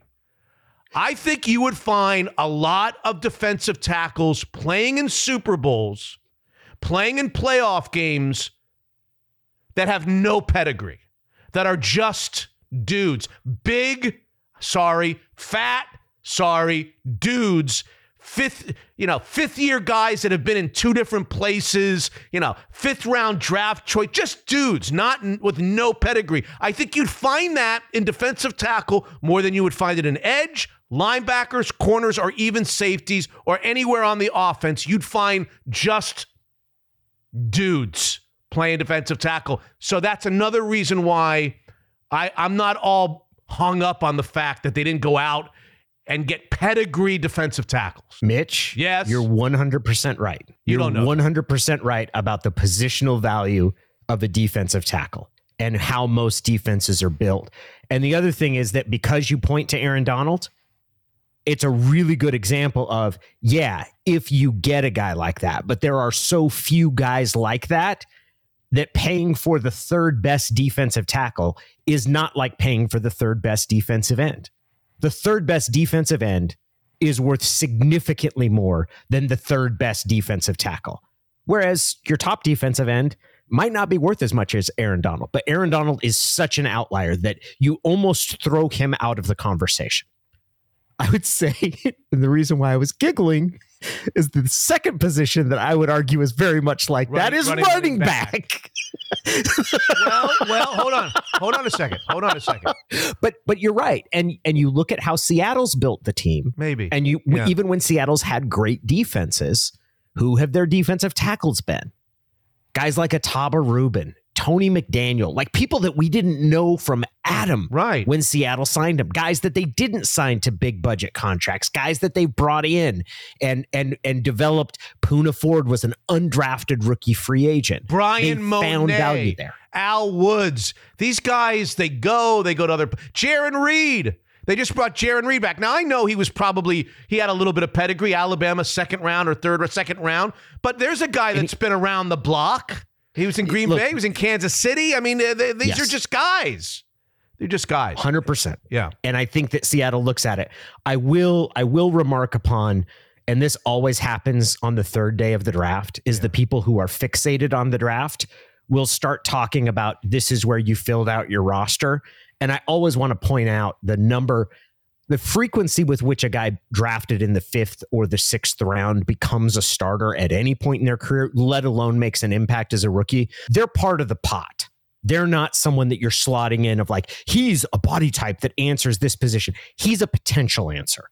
He's someone, he's a he he's a body Hmm. You're like adding to the I don't like the at that sounds of that because what you're really telling me is that Anthony Bradford from LSU, the guard, and the, the Michigan center, who I'm not even going to try to pronounce his name, that it's a long shot. I, I, you know, I was kind of hoping they'd find a center, a starting center, and a starting right guard. Somebody that could beat out Phil Haynes and somebody that could beat out, I don't know, who's the starting center right now? Evan Brown. Joey Hunt, I think, is back. Joey? No. Yes, he is. Is he really? Yeah. Did he grow? No, he's my size. I love Joey Hunt. I, I want to make that very clear. I Why? love Joey Hunt. Why? What do you like about him? He's a really nice guy and he understands the offense. And I don't know if there's somebody that's done more on offensive line with less physical size than Joey Hunt. Okay. In today's NFL, the the the fact that he is hung around, but he's not him. big enough to I play don't. I don't spot. want him. I don't know whether they don't value centers. I mean, go back and look. I did. I did this uh, on Saturday, right before, right before they drafted the center out of Michigan. Literally minutes, seconds before, I sent out a tweet that said they have drafted 123, exactly 123 college football players in their 14 years together in the NFL draft. And they had drafted two centers, Ethan Pocic and Joey Hunt. Ethan Pocic and Joey Hunt. And I think my Yeah. tweet was John Schneider, the general manager, has drafted exactly two more centers than John Schneider from Dukes of Hazzard has for the Seahawks over those 14 years. So they either they either don't value centers, they don't evaluate centers very well. I don't know what it is about them and centers. Typically the least it's the least high paid of all of the positions on the It's offensive line. important. They call the signals. They do all the changing at the line of scrimmage. They And- protect uh, you right up the middle. they've always valued movement and the ability to move. But I would say you look at Max Unger, they made a mistake with Unger. They they undervalued Max Unger or thought he was closer to the end of his career than he actually was. Because when they traded him, they essentially traded him for a fourth round pick, and that was a mistake. They traded him because they were going to cut him. And Max ended up playing for another few years. And while I think it would have been harder for him to continue playing in Seattle because of the way Seattle's offensive line and what the physical toll that that play takes, as opposed to going to a pass first offense like he did in, in New Orleans, yeah, I, I, I would I would say that that they've they have underestimated the importance of center and it's had a negative impact. God, Justin Britt moved from tackle to guard to center, and then he stayed at center for a little while. And I don't know if he was ever great at center. No. So it's always been something that they've been fiddling with, is what it seems like. And that's kind of the case with last year. They got another guy that was too small and couldn't couldn't hold up. Like that was the center was a big problem on their offensive line last year. He's Danny O'Neil of the dang apostrophe. The good news is you didn't have to deal with me for 10 straight days when I called the audible and moved you from Thursday to the big show this week. The Got bad the bad news is now you only get 4 days or 5 days without me. 4 days without me. A break. I'm ready to go on short rest. I'm not. I'm not one of these. I'm not one of these prima donnas that needs to needs to have a bullpen session in between starts. I'm ready to go. Okay. I, I do. I do want to know as the, as the manager is coming out to take the ball. Yeah. h- how'd I do, Skip? Uh you were good. You were solid.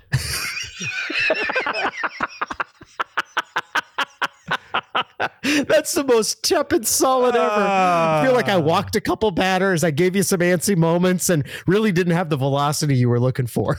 I, I was kind of hopeful that you were going to rag on the running back that they took in the last round, not just the running No. I wanted them to do more of that. I, I want it to be. I want there to be an electric d- dog collar on Schneider, where every time he thinks running back in the first two days of the draft, it jolts him. What is that? What does FUD mean, Danny? F you, Danny. Thank you, Danny. We'll speak uh, for the patrons this week. More puffery. Ladies and gentlemen, she's the director of financial planning at our Mitch Unfiltered partner, Evergreen Gavekal, Katie Versio. She's also my arch nemesis when it comes to financial trivia.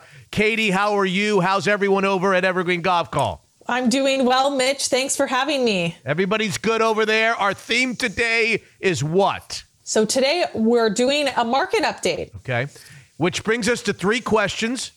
I typically go over three. I'm feeling good. I'm feeling good today, so I'm ready for question number one. As I know we discussed quite a bit over the last few months, 2022 was the worst year on record for a balanced portfolio, with both stocks and bonds down double digits. So, true or false? In 2023, both stocks and bonds are up. Is that true or false? It's absolutely true, Katie Versio. That's right. Yes. It is true. So the market is off to a much better start this year, even though there's a lot more economic uncertainty. Mm-hmm. The stock market's up about 8% and bonds are up nearly 3%. Very good. And I am up one for one, which screams at me, quit, Mitch. Quit right now and go out one for one. But I'm not going to do it. I'm going to press my luck. What's question number two, Katie? Okay, so number two is another true or false. We'll see how you do with this one. So the yield curve is currently inverted, meaning that short term interest rates are higher than long term interest rates. Is that true or false? I'm going to say false, Katie. That's false. Oh, it's actually true. So I know it's uh it's counterintuitive. Typically you think the longer time frame you have, the more interest you get, but it's actually the opposite in this environment. It's typically an indication of a recession and you actually get more interest for shorter time periods. That's actually surprising. It leaves me one for two. I'm not quitting. I'm continuing to press my luck. I'm going two for three. What's question number three, Katie? The 10 year treasury currently pays an interest rate of 3.5%. So, knowing what we talked about in number two, what do six month treasuries yield? So, 10 year yields three and a half. Does a six month treasury yield 4%, 5%, or 6%? We know more. Question is how much more? I'm going B. I'm going 5% for 667. I'm going 5% for two out of three today. That's right, it is 5%. Yeah, so it's an interesting environment where you only get 3.5% for holding a position for 10 years, Wow. but you get 5% on the short term. So it's a really interesting environment with interest rates elevated at this level. We think now is a good time to lock in return. You can get better interest rates on money markets now. There's a lot more options for investors to park their cash than just a regular savings account. It's an unusual time in the world, the financial world, and they are there for you. EvergreenGK.com. Not only a great partner of Mitch Unfiltered and part of the reason that we are possible on this podcast, but just a terrific resource. So check them out, evergreengk.com. And once again, it's great to be joined by John Waterstrat, the owner of Fireside Home Solutions. Always a great sponsor, title sponsor of our Beat the Boys competition. John, how are you? Doing great, Mitch. Thanks for having me on. Another football season is in the books, and we know football season is synonymous with fireplaces and fireside home solutions, but still some cold and damp months ahead, John. Yep, there's definitely some cold, damp months ahead, and there's no better time to buy than these couple months. Uh, February seems to always have a little bit of rain, and we're getting those cold weathers. Our, our lead times are down. We want you to get those products into your home and keep you nice and cozy and warm. And also, we have some great discounts coming. Soup to nuts, what's the time frame now? So, right about two weeks, installers are getting a little bit of our lead times down. So, two weeks, we can get that product right into your house, and no better time than now. Allow me, John, to ask you the question I asked our other partners. How was 2022 for Fireside? The good and the challenges. What would you say? Oh, if I look back on that, you know, stock definitely being one of those big issues that we had. But again, we we were blessed with just great customers and being able to get those fireplaces in and be able to stock products that we needed to, and people being patient with us. And uh, really thankful to have a great year this year. So, if you could snap your fingers and accomplish a few specific goals in 2023, besides your Seahawks winning the Super Bowl, what would they be for Fireside Home Solutions, John? five star service to all our customers, but most importantly is keep our lead times down. You know, we want to be able to help as many customers as we can out there, and lead times are important. You know, to get through customers, just like if you're at any kind of restaurant or anything, you want to be able to get to those customers as soon as possible. And like I said, I think stock will be better this coming year. We want to keep our lead times down so we can accomplish a lot next year. I can genuinely say that Mitch Unfiltered would not be where we are four and a half years later without our terrific sponsor, John Waterstrat and Fireside Home Solutions, literally the title sponsor of every audience contest that we do on the podcast. So begin your search for a new fireplace at firesidehomesolutions.com. Unfiltered. Three takeaways, a turnover on downs, a terrible punt, now a sack. And there is life in this Auburn program. This time it's Derick Hall with the sack. Episode 237, Mitch Unfiltered rolls along with more reaction to the NFL draft. One of my favorite versions of Football Morning in America by Peter King is always the Monday post draft edition. I remember Peter sitting in the Seahawks draft room with you the year that Mike Holmgren traded down and then grabbed Yeah. Koren Robinson and Steve Hutchinson. Do you remember Yeah. that? Do you remember? Oh yeah, yeah. I, I have a great story about that one actually. Something funny happened that week. Okay, that week my daughter Mary Beth was a uh, a freshman in high school, and this was sort of early on in the softball season. Yeah. And she found out like on Thursday that she was a pitcher and she was a freshman. She found out on Thursday that she was starting on Saturday against the number one ranked team in the state of New Jersey. well, you know, I'm a dad who was Mary Beth's off season catcher in pitching lessons for seven years.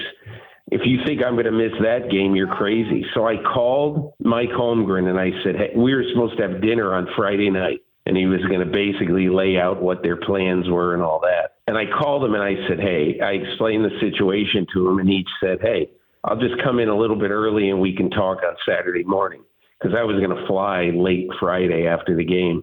So that's exactly what he did. I'll be forever indebted to him Ah. for, uh, you know, moving around his schedule a little bit so that I could see Mary Beth. And by the way, she lost 11 nothing. but, you know, I mean, you know, I had to be there.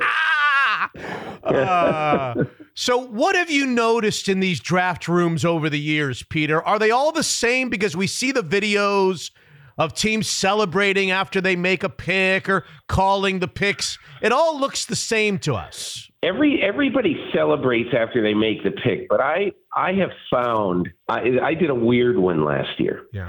I did the Baltimore Ravens in the fourth round because the Ravens planned to have a bunch of fourth round picks. They actually had six of them because they needed to fill a lot of depth spots on their roster. Oh.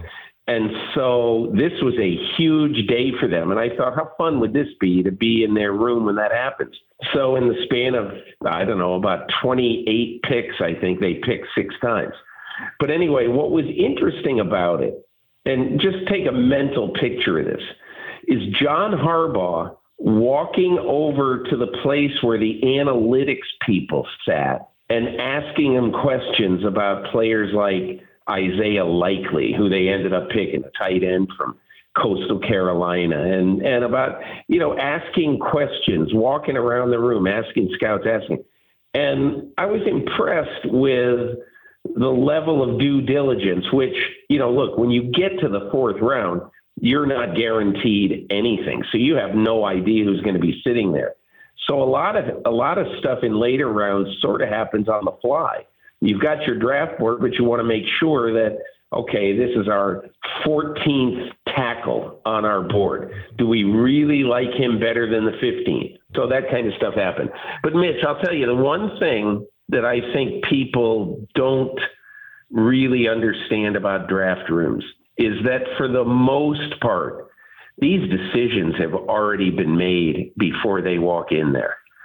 If such and such and such and such happens, like in the first round, which is most often when I'm around, if all these things happen, what are we going to do? Mm-hmm. It's not very frenetic. It's really a lot more businesslike than maybe some people would expect. I haven't read the piece this year yet. Where were you this year? And uh, how fun was it? Any stories to tell, Peter? Well, I was in the Raiders draft room for the first round on Thursday night. So you'll be able to read it and you'll enjoy it because you know what was fun about it, at least to me? You know, Mark Davis is in there, and four or five times you could hear, you could see, well, my dad would be X, or here's what he'd be thinking. And like at one point, they still had Jalin Hyatt, the Tennessee receiver who runs really fast. You know, he runs like a four three five, and he lasted a long time. You know, until uh, mid third round, and that really surprised me because on Thursday night the Raiders had him high on the board, and if everything fell the right way in the second round, they would have taken him, but they they had another player, Michael Mayer, the tight end from Notre Dame, who they liked above all at that point. But the point that I'm going to make is at one point, Mark Davis looks at Josh McDaniels and the GM, Dave Ziegler, and says, This is the fast guy, right? How fast is he? And McDaniels says, Runs like the wind. And he just started laughing because it was clearly a question about receiver speed that Al Davis's son would ask, you know, and and so you could tell you could tell that he really wanted to take Jalin Hyatt. Uh. You know, once he, you know, he sort of got on this thing about, boy, this guy looked great. This would be good. But they just didn't have a receiver need. And Mark Davis is not overbearing in there. He's almost like, eh, eh, eh, you know, let's talk this through. So he's he's a good little resource for them. But his dad came up a lot, and there's a huge portrait of Al Davis right outside the draft room, along with all their other Hall of Fame players. And before the draft, I walked in with Dave Ziegler, the GM, and he goes, I get goosebumps just looking at this. Mm. And, you know, he's managing Al Davis's team now. And that fact isn't lost on him and Josh McDaniels. You know, Peter, you bring up the owner, you bring up Davis. Every time you're in one of these rooms, the owner is inevitably there. Paul Allen was Yeah. there when you and I were in Mike Holmgren's room. Do you notice any difference between how the owners behave outwardly in terms of their level of participation? Well, let's go back to 2016. I was in the Dallas Cowboys room that year, and Jerry Jones really wanted Paxton Lynch. That was his guy. And that was the Cowboys really liked Paxton Lynch that year. But there were two people who didn't really love Paxton Lynch. That was the quarterback coach, uh, oh, Wade Wilson, Wade Wilson. And then the offensive coordinator, Scott Linehan. They didn't really love him. They actually liked this other guy named Dak Prescott. But they always go by their board. And so Jerry was moribund when they could not find someone in the bottom of the round to trade them the pick. And I remember Stephen Jones, he was on the phone that night with John Schneider for a while, trying to get their pick and and and all that. But what and I've told people this over the years, everybody thinks Jerry Jones controls everything. Jerry Jones could have said, Hey, listen, throw in the three and let's just go get them. You know, instead of whatever they had offered. He could have said that. He's the owner of the team. They would have done it and they would have gotten Paxton Lynch and that would have been part of a sordid chapter, obviously, in Cowboys history. But they went by their board. They did what they were supposed to. They passed on him. Uh, Jerry was ticked off that they didn't get him. and then they ended up kind of living happily ever after uh, and getting Dak Prescott midway through the fourth round. Did you get the feeling that David Tepper was enamored with Bryce Young and that was a David Yes. Tepper pick? Well, I don't know if it was a David Tepper pick, but he definitely was enamored with Bryce Young. In fact, somebody told me that when the Bryce Young workout happened at Alabama, David Tepper was like all over his family and and just spending so much time talking to everybody in the family whereas a lot of the other quarterback workouts they went to he just watched the player and stood there with the coaches and all that. Mm-hmm. But I think for a long time, at least I felt that this might not be a guy who Frank Reich was all in on. But I think the reason why they were all in on Bryce Young, I'd say for the last month, maybe not all in by the time when they made that trade uh, in uh, early March, but they were all in by um, you know like April 1st, and I think the reason is they're convinced that they can build a little a little womb around Bryce Young and that his size is not going to be that big a deal. Now it might be. It's dangerous. I mean, you know, he's going to play all these teams where all the defensive linemen will outweigh him by 100 pounds and be eight inches taller and all that other stuff. But It's not going to be all that much different. It'll be different.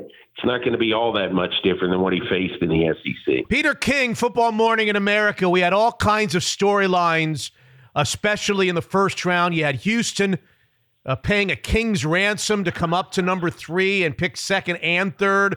You had the Will Levis story, the roller coaster. I know that you had him number four in your mock draft. Everybody, Yeah, everybody yeah. thought he was going to go very, very quickly, and he and he lasted the entire evening. You had a surprise running back in Detroit after the Lions traded down. What are the Yeah. what are the stories that either surprised or interested you the most, Peter?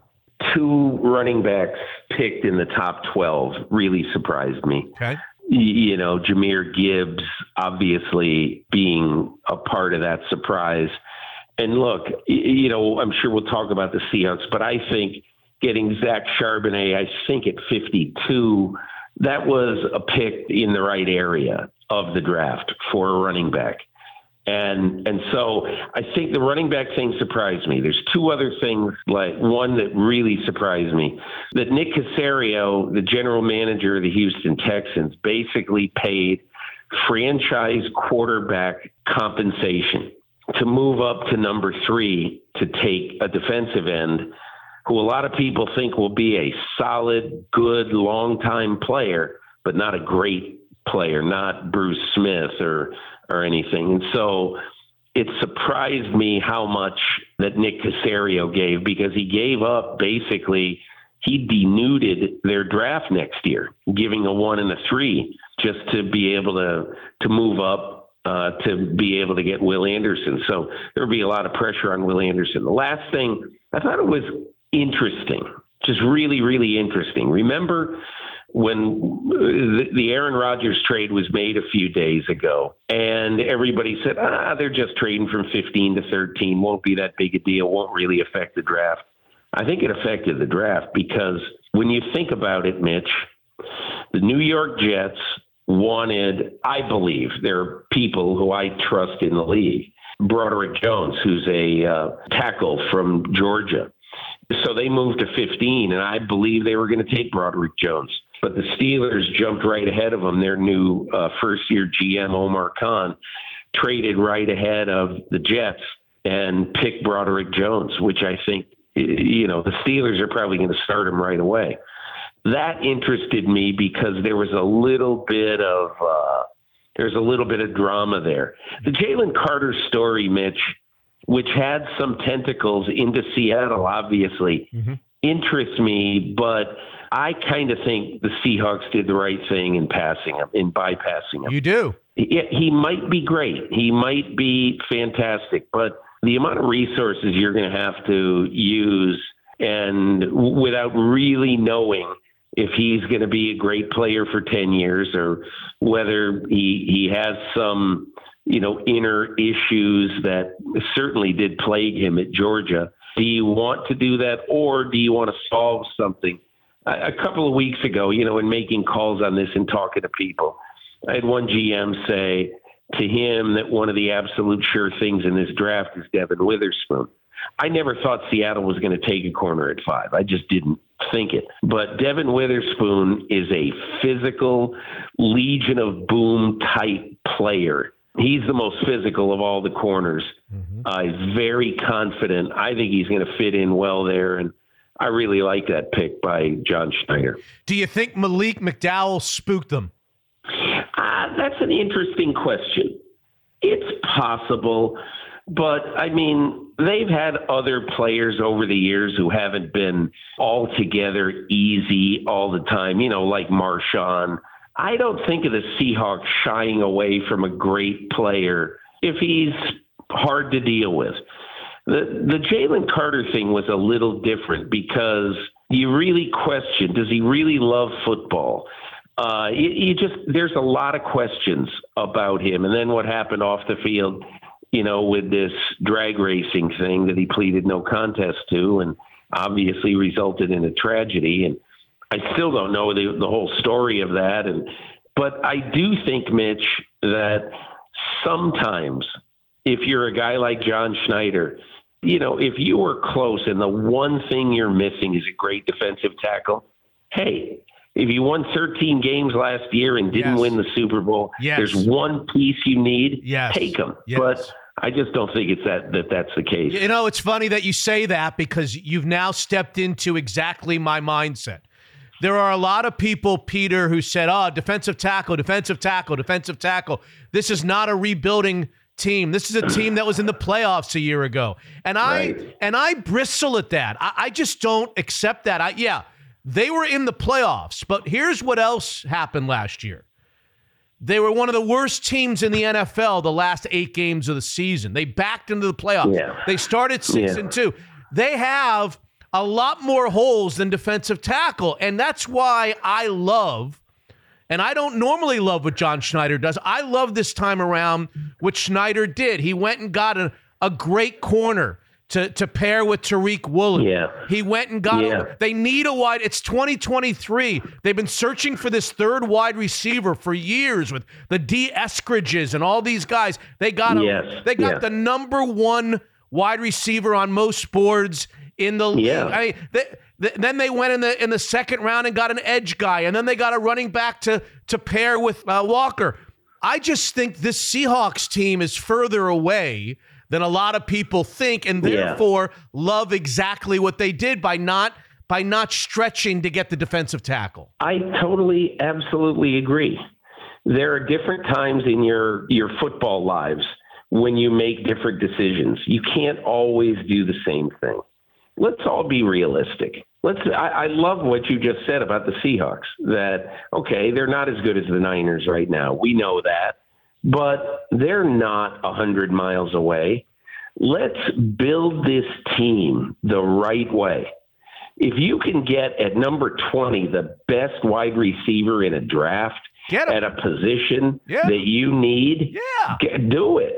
It's not maybe necessarily the biggest need on your team, but it's a need, uh, you know, long term. Yeah. I totally agree with you. You know, the one other thing I would say about what Seattle did is, I mean, if you think about this now, think about every team in the division. And because uh, the Arizona Cardinals are really kind of far away right now, and because they use some draft capital and basically pushed it into next year, let's state the facts. The team in the NFC West that improved the most on draft weekend, I think, is the Seattle Seahawks. And let me double down on the defensive tackle. Maybe you'll agree, maybe you'll disagree, and I'll let you go. Um, my contention is if you did an analysis, and one of these days I'm going to be not lazy enough to, I'm just going to do it. If you did an analysis of what position on the field is easiest to win with journeyman, Yeah. if you go over all of the NFL Super Bowl winners and runners up and you took a look at their defensive tackles, yes, there are Aaron Donalds in there and Ndamukong Suhs and guys with great lineages, but I bet you you would find six year veterans, free agents, not high price guys, big 350. Yeah, yeah. You would find journeymen at defensive Yeah. tackle more than any other position on the field. Yeah. Yeah. I think you're right about that. I think you're absolutely right about that. There's no question that on talent alone, Jalen Carter is a guy you want on your team. Okay. But let's talk about the things other than talent. Okay. And let's talk about let's talk about what really matters in players. If you look at the Seahawks now, they have zero players on their team right now who were first round picks in your up the middle defense, nose tackle, defensive tackle. I mean, the closest one, I think I'm going to be right on this, isn't isn't the closest one Jarran Reed? Yeah. You know, he was, I think he was a two, if I'm not mistaken, like a, a middle two. Yeah. I guess what I'm saying is not that the Seahawks were without a need at the position, but I believe you're right. You got a guy who very, very experienced in taking just guys on the defensive front and Pete Carroll and figuring it out. That's what Pete does. Yeah. He just figures it out. And so I think you're absolutely right. And I think that's one of the reasons why you absolutely do not want to force a pick, especially at number five overall. I mean, you know, John Schneider, I think this is his 14th draft, if I'm not mistaken, in Seattle. He had never picked in the top five ever. I just sort of look at this, Mitch, and say, if this is the only time, and John Schneider, I'm sure, believes this is the only time he's going to be picking in the top five in his career because he's got faith in what he does and all that. Yep. You know, you probably want to make sure that you're able to go to bed that night and sleep soundly because you know that you have picked a good player who is going to be a really good football player and you don't have a lot of questions about it. Football Morning in America, read it by Peter King. It's the best, and you'll get all the inside scoop from what happened behind the closed doors of the NFL draft. Thank you, Peter. Let's visit again soon. Okay, Mitch, thanks a lot for having me. So, what's the best spot in the Northwest to celebrate special occasions? Daniel's Broiler, of course. Here he is, Lindsay Schwartz, the CEO of Daniel's Broiler. How's everything in the restaurants, Lindsey? Hey, Mitch, it's going great. Yeah, we're, uh, as you know, we're coming up on Mother's Day, Sunday, May 14th, which is one of the busiest days of the year for us. And we love seeing moms and everybody celebrating together. So, really excited for that. DanielsBroiler.com. At the time of this recording, how are reservations? Are they open for the locations on the actual Mother's Day? And if not, I guess Friday or Saturday, but you open early on Sunday. Yeah, at this point, we've got reservations and we make it a longer day. So normally Sundays we just open for dinner, but for Mother's Day we open at noon at the Leschi, South Lake Union, and Bellevue locations. So a lot more opportunity for seating on Mother's Day, and it's going to be a great day. And will Lindsey Schwartz's mother be at a Daniels Broiler location this Mother's Day? You know, we're still trying to work that out, but but, but sometimes we go, as you know, sometimes we don't. We always go for Thanksgiving, but uh-huh. I got a question for you. Is, uh-huh. is, Hold on, but you've got to finish answering this question. If she were to go this Mother's Day, your mom, A, would she be able to get a table or not? And B, if she went, what would she order?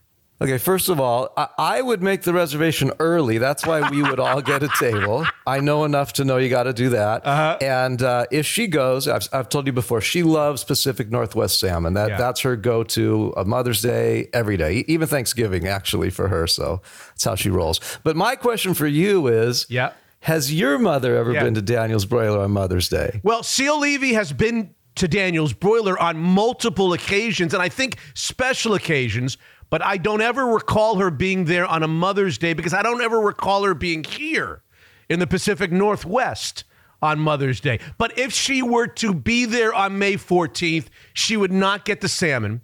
She would get the petite filet and have it cooked rare. She likes it red. She likes it bleeding.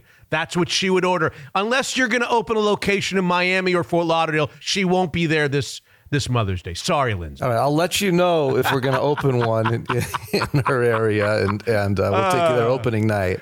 Daniel's Broiler, danielsbroiler.com. Make your reservations for mom early and get there. And if it's too late and you want to go on Friday or Saturday night, that's a great time to celebrate too because Daniel's Broiler is the best for special occasions. Unfiltered.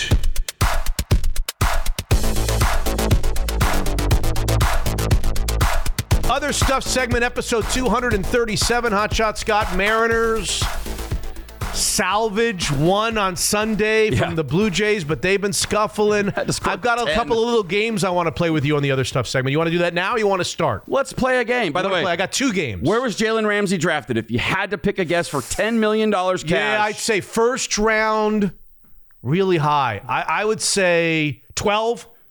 Jalen Ramsey was drafted number five. Same spot. Same spot. Ooh. How about that?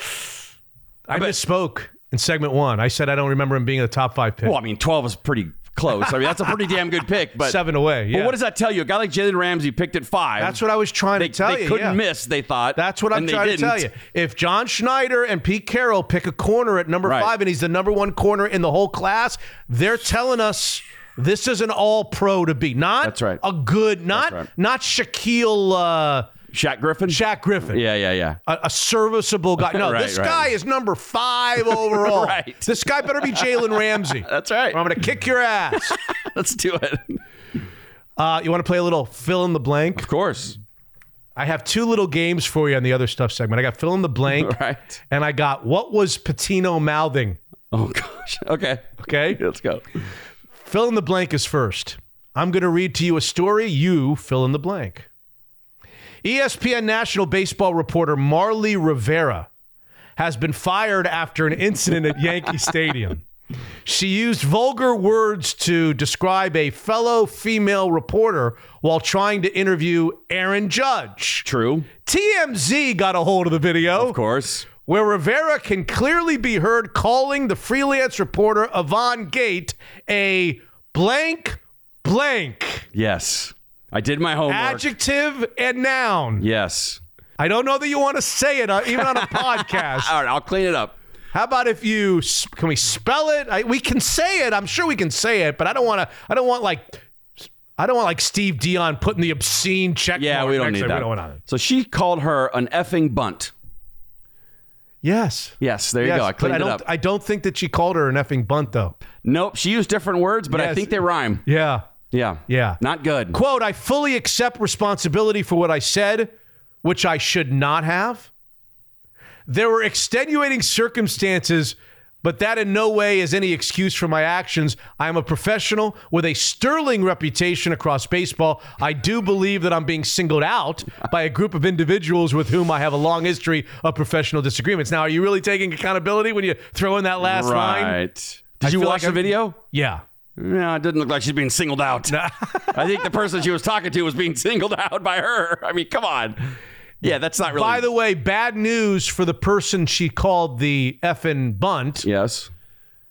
She happens also, that person happens to be the wife of Major League Baseball Vice President Oh, of no. Communications, John Blundell. God, bad luck. Wrong spouse. Yep. Yeah. Oh, yeah, she lost her uh, job, right? I mean, yeah, she's yeah. out. She's out. Yeah. Yeah, you can't be doing that. I mean, technology's going to take everyone out at some point. She Yes. just never thought that anyone's recording. She could just say it like the old days. And I'm going to uh. be naive. I'm going to give you my naive remark about this. Okay. I didn't think women used that word, that second word. interesting. That's a real. If you said to me, Mitch, what are the most vulgar words that you can come up with? Like, what's the most vulgar word? Yeah. So most people will say the F word. I think that C word is probably more kind of taboo Yeah. than any word in the English language. For sure Am I in the- wrong about that? No, for sure in this country. In England, it's a little different. They they Really? they love it over there. oh God, it, they say it all the time. Give me an English here in the United States. Give me a word that's more frowned upon than that word right there. I don't know that you can come up with one. I Yeah. think it's the number one. I think it's number one on the hits. I think it is uh, I think number Casey one on the Kasem club. would call him number one. I, I would love to hear that. All right. And So you- now at number one, it starts with a C and ends with a T. Oh. Yeesh. Snuggles. You want to do what was Pitino mouthing or, mouthing, or do you know that one also? No, that that one I don't know. Over the weekend, Rick Pitino got to visit the venue where his team will play some of their home games. When he watched the Knicks face off against the Cavaliers in the first round of the NBA playoff, along with the what was it the tele the, Uh, the czar the czar of, of the the, telestrator, telestrator, yes. Mike Fratello. Um, he, Didn't he have a perm every once in a while? He would just show up with and the Knicks are hearing it from the crowd. Uh, he was among the list of notable attendees. Okay. ESPN featured on the bro. You know how they do that? They come back from a break in action and they they show you who's at the game at Madison Square Oh, yeah, Garden. sure, yeah. And they, they identify them and they go from stars and here's Adam Sandler Yeah, and yeah. here's Billy Crystal. My first uh, story's about a guy at a Laker game. Okay, so, yeah. so there you go. So they were doing this. They were going from star to star, and they they cut to Rick Pitino. okay. Unfortunately, it was a fairly inopportune time to go Oh, no. to Rick Pitino as he was saying something to someone. Oh, what was Pitino mouthing that you could read clearly? Oh no. Lip reader, you don't even have to be a lip reader because I watched the video and Yeah. it was easy breezy. I could come up with it easy breezy. Does trouble just follow this guy wherever he goes? I mean, he was probably illegally recruiting somebody 10 minutes earlier, and now he gets caught doing this. This is more fun. This is more fun. I have It's fun I, for you. I didn't see the video. So just guess. What was he mouthing? What the F was that? Pitino acknowledged that he was giving his phone number to somebody at Madison Square oh, Garden. Oh, jeez. and you didn't have to be a lip reader to be able to come up with his exact phone number. It was as clear as day, and ESPN stayed on the shot just long enough for you to know Rick Pitino's number.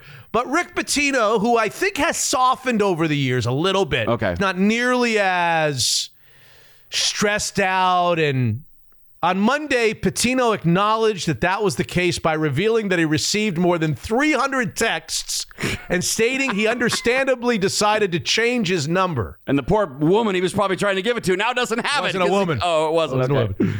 Uh, here's what his tweet said. So yesterday I was enjoying the Knicks game and someone read my lips on TV giving out my phone number. Unreal. Over 300 plus messages came in. Here's the bizarre news. 95% of them were nice and positive. and I got a lead on seven new recruits. no, that's funny. So- I like it. he took it and he changed his changed his phone number. Uh, just uh, his life wasn't ruined by technology. just another guy who never thought that anyone would ever be able to do that. But every you know, you're always filmed. Everyone's being filmed at all times, and that's unbelievable. You remember people could read the touch tones too, like on the radio. If you were to call someone live on the radio, You mean the, the sound? yeah, the the touch tone Yeah. sounds. People could read those and figure out numbers, and yeah. Right now, people are wondering in our audience, touch tones? What the hell's a touchdown? I know. I've been to some of our, you know, gatherings and seen some of our listeners. They know. Trust me. All right. Hey, by the way, quick trivia for you. Where was What are you trying to say? where? It ain't the Cube 93 uh, listeners that I remember. I'll tell you that. All right. Where was Deion Sanders drafted? Give me a number. Obviously, first round. What number was Deion God, Sanders so drafted many- at? 1989. Oh, geez. I don't know. Hi. He was a good player in college, if you remember. you I don't know. living in the 15. Number five. Again, How about that? Cornerbacks that are draft number five do very well. I'm just saying. I'm just saying. He better be. He better be Deion Sanders. he better. yeah. Deion was pretty good, so hopefully he uh, pans out this. All right. Other stuff. Go ahead. Go Am- ahead. amid rumors of health issues that keep him confined to his home, Yep. Jack Nicholson made Yeah, his joyous return to the Saw public it. eye Friday night, Yep. going to the Laker playoff game. That there was a picture of him that came out like on his his like deck or something. He just didn't. He looked. I mean, he's Doesn't an older man. He 86. He didn't look great, so I think maybe he saw that floating around. It's like, ah, I'll just go to the game. People can see me. I'm not dying. I I, I look like I always do for the Apparently, most he's having memory issues. Yeah, it's so Yeah. sad, man. Yeah. But yeah, he was with his son Ray courtside Saw to watch that. him beat Saw the. Grizz. Yeah. Yeah. yeah. So it was cool to see Jack out and about. Absolutely. Legend. Yeah. yeah, I love the guy. Yeah. watch The Shining again, everybody. It's he puts on a master class of One acting. who flew over the cuckoo's nest. Yeah, also good. Yeah. What was the one where he had all the um, superstitions? He wouldn't step on the crack with Helen Hunt. Yeah. Later in his career. Yes. Um, The right stuff? No. definitely not the right stuff. He was not an astronaut in that No. one. you know what I'm talking about? You complete me. Like was, you- is that was that the line he said? No, no. You make me want to be a better man. I think that was the line. What's the movie? Ah, you're killing me Helen now. Hunt, and he was like a curmudgeon, and she softened him up a Oh, little for bit. sure. I saw it in the theater. You know, you know what I'm talking about? Of he, didn't, he didn't want to step on the cracks because it breaks yep. your mother's back or something. Yep. Yeah, I, I remember liking that movie. This is why I like Helen Hunt. This is where my wife comes in handy. She would know it in two seconds. no, two seconds. As good as it gets. As good as not the right stuff. Not the right stuff. As no. good as it gets. Yes. All right. Um, two long NFL soap operas are finally over. Thank goodness. Aaron Rodgers is officially the. Sorry, I thought you were going to say like the Bold and the Beautiful. I really thought you were going to tell us. I said NFL soap oh, sorry. I should probably listen. Uh, Aaron Rodgers is a New York Jets quarterback. I don't know what that does for you. Uh, he was offered number 12 by Joe Namath. Oh. Joe Namath gave him his blessing if he wanted to wear number 12, and he said, nope.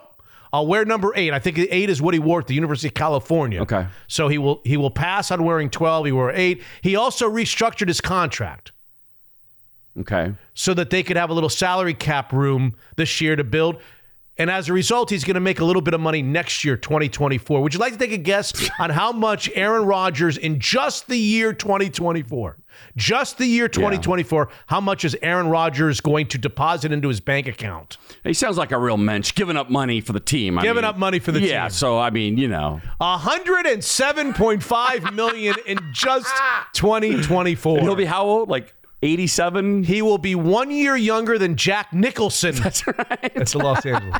and Lamar Jackson, the other soap Oh, opera. man. the whole thing has been settled with the Ravens. They've settled their differences. He gets five years, two hundred and sixty million. He doesn't get the whole thing guaranteed like Deshaun Watson. That was the big sticking Uh-oh. point. He saw Deshaun Watson get it guaranteed. He wanted it guaranteed. He only got, sorry, one hundred and eighty-five million guaranteed. Right. He represented himself. Jalen Hurts last week got 255, 255 million, 179 guaranteed. He got 260, 185 guaranteed. So he breaks all the records Man. except for, I guess, the guarantee record that Deshaun Watson still owns.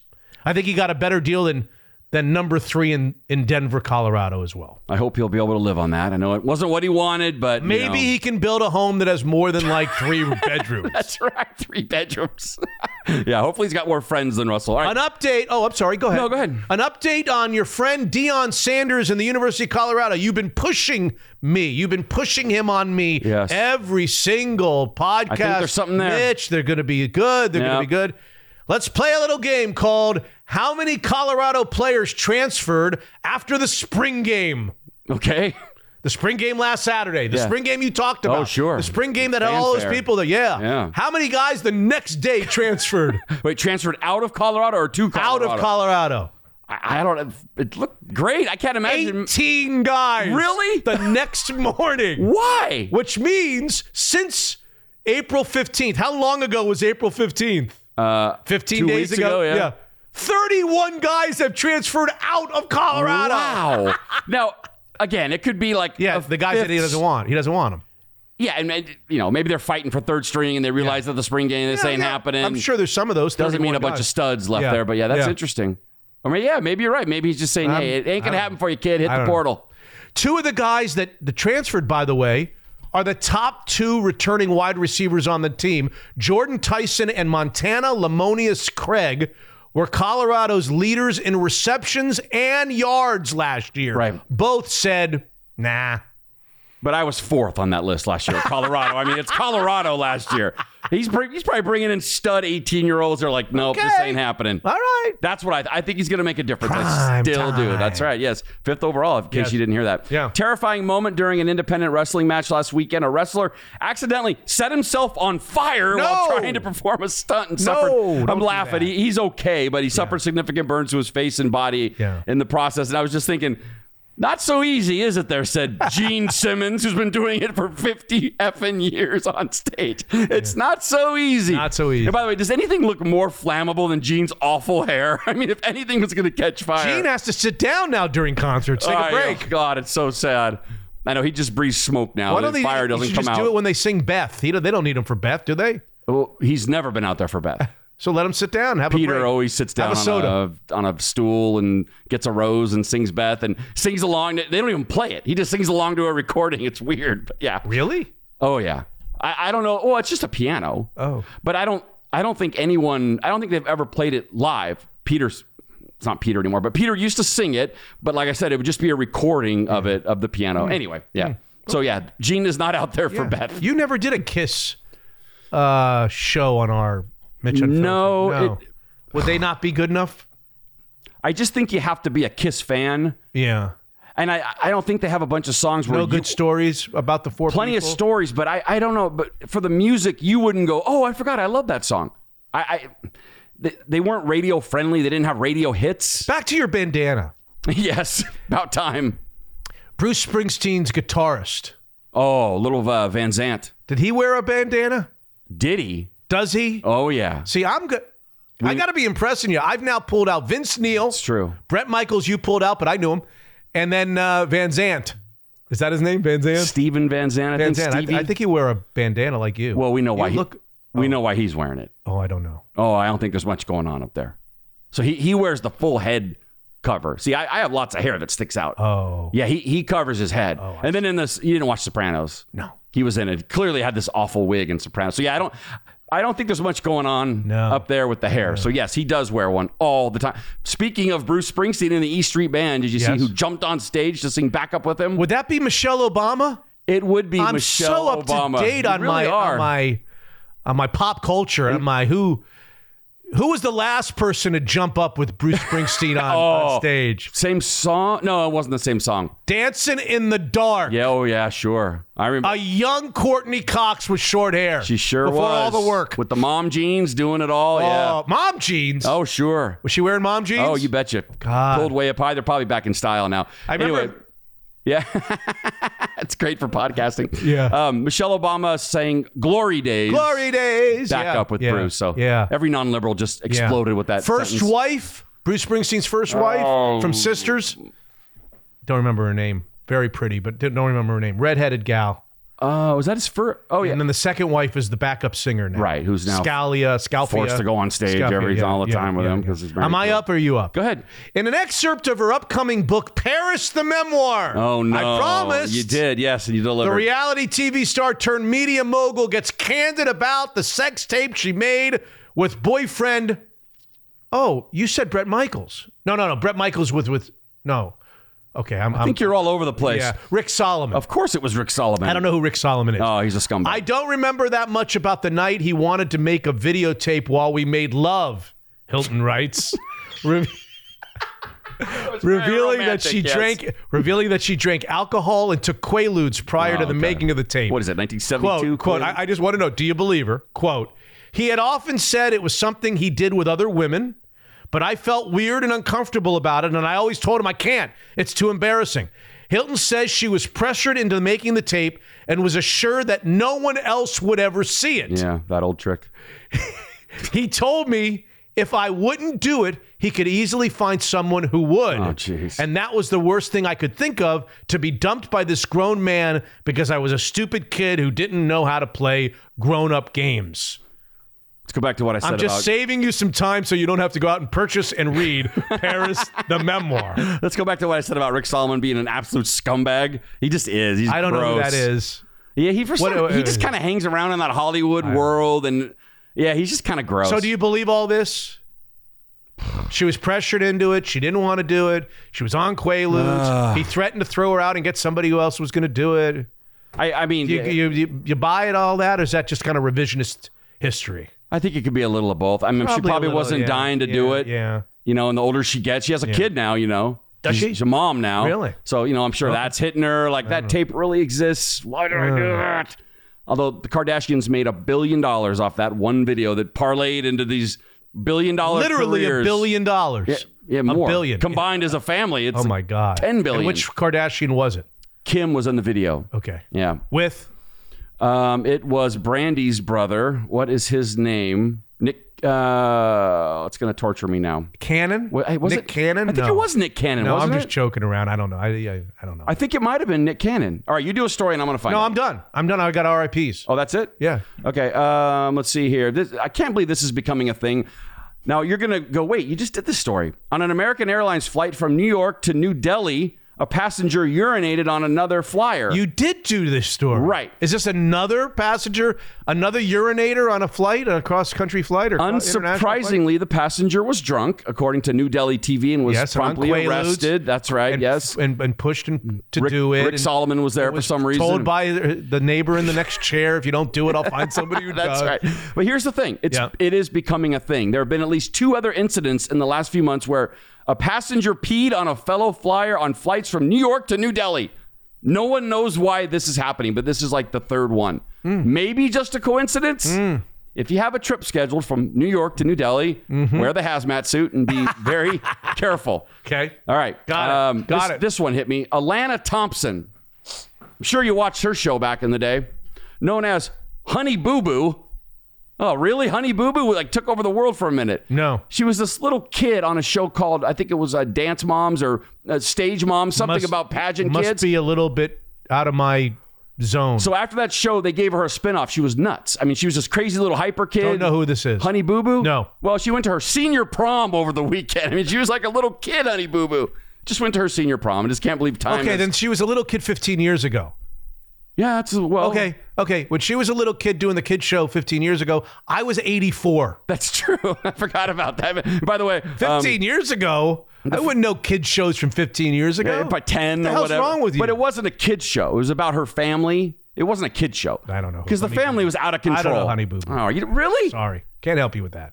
I literally, this must have. I must have been in a coma. I, Yeah, jeez. never even heard the the reference to Honey Boo Boo. Of course, her date was 21, but it's small town Georgia. So what are you going to do, right? 21 and 17. All right, sounds good. Oh, by the way, Tucker Carlson out at Fox, Don Lemon out at CNN. Yeah, yeah, Heads yeah. are And spinning. now they're buddies. Oh, are they? They're no, gonna- I don't know. They They're- should do a podcast. They've been texting back and forth. I've heard. If they did a podcast, I bet they would get a lot of listeners, right? I mean, you could pull from both sides. That'd be kind of interesting. you have to give people ideas Yeah, for true. podcasts, please. Yeah, so we the- got one. You know, we do one here. We do. Yeah. Still? Okay. Yeah, yeah. All right, RIPs. I'm sure we got the same ones. I've got two. One big one. Well, both. Couple big ones, yeah. Yeah. Who do Go you ahead. got? Jerry Springer. Yep, 79. Jerry. Pancreatic Jerry. cancer. Yeah. Boy, I have been. Re- have you been? Did you spend any time like reading reaction and people what people have had to say about him and Some people it, who yeah. knew, have you? I, I- I've gotten kind of pulled into that rabbit hole of the internet. Yeah. where I've been watching guys like. um Maury Povich. Yeah, they were good friends. Geraldo Rivera and all these different people say, and not just those, not just people from that genre, just people in general that said this guy was as nice a human being, down to earth, self deprecating, never took himself seriously, would do anything for anyone. Yeah. I mean, it, it is really, it was the, the emotion, the outpouring of love for Jerry Springer. I would have never seen it coming.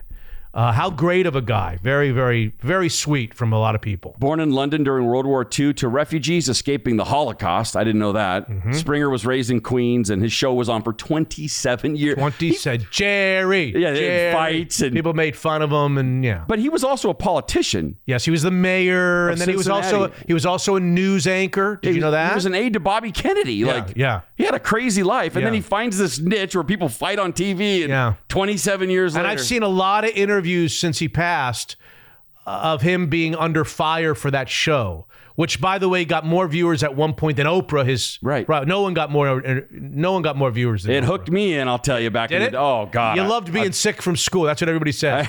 Jerry, thank you for all those sick days. Because when you were right. sick from school, you watched Jerry. but what was I going to say? Um, oh, I watched a lot of interviews, like Larry King. Larry, believe it or not, was grilling him about why do you do this? Yeah, yeah. Don't you want to be remembered for something other than this? Uh, you know, just really pushing him. And he'd answer, and then Larry came back with a similar question, but why? You know, and he handled it.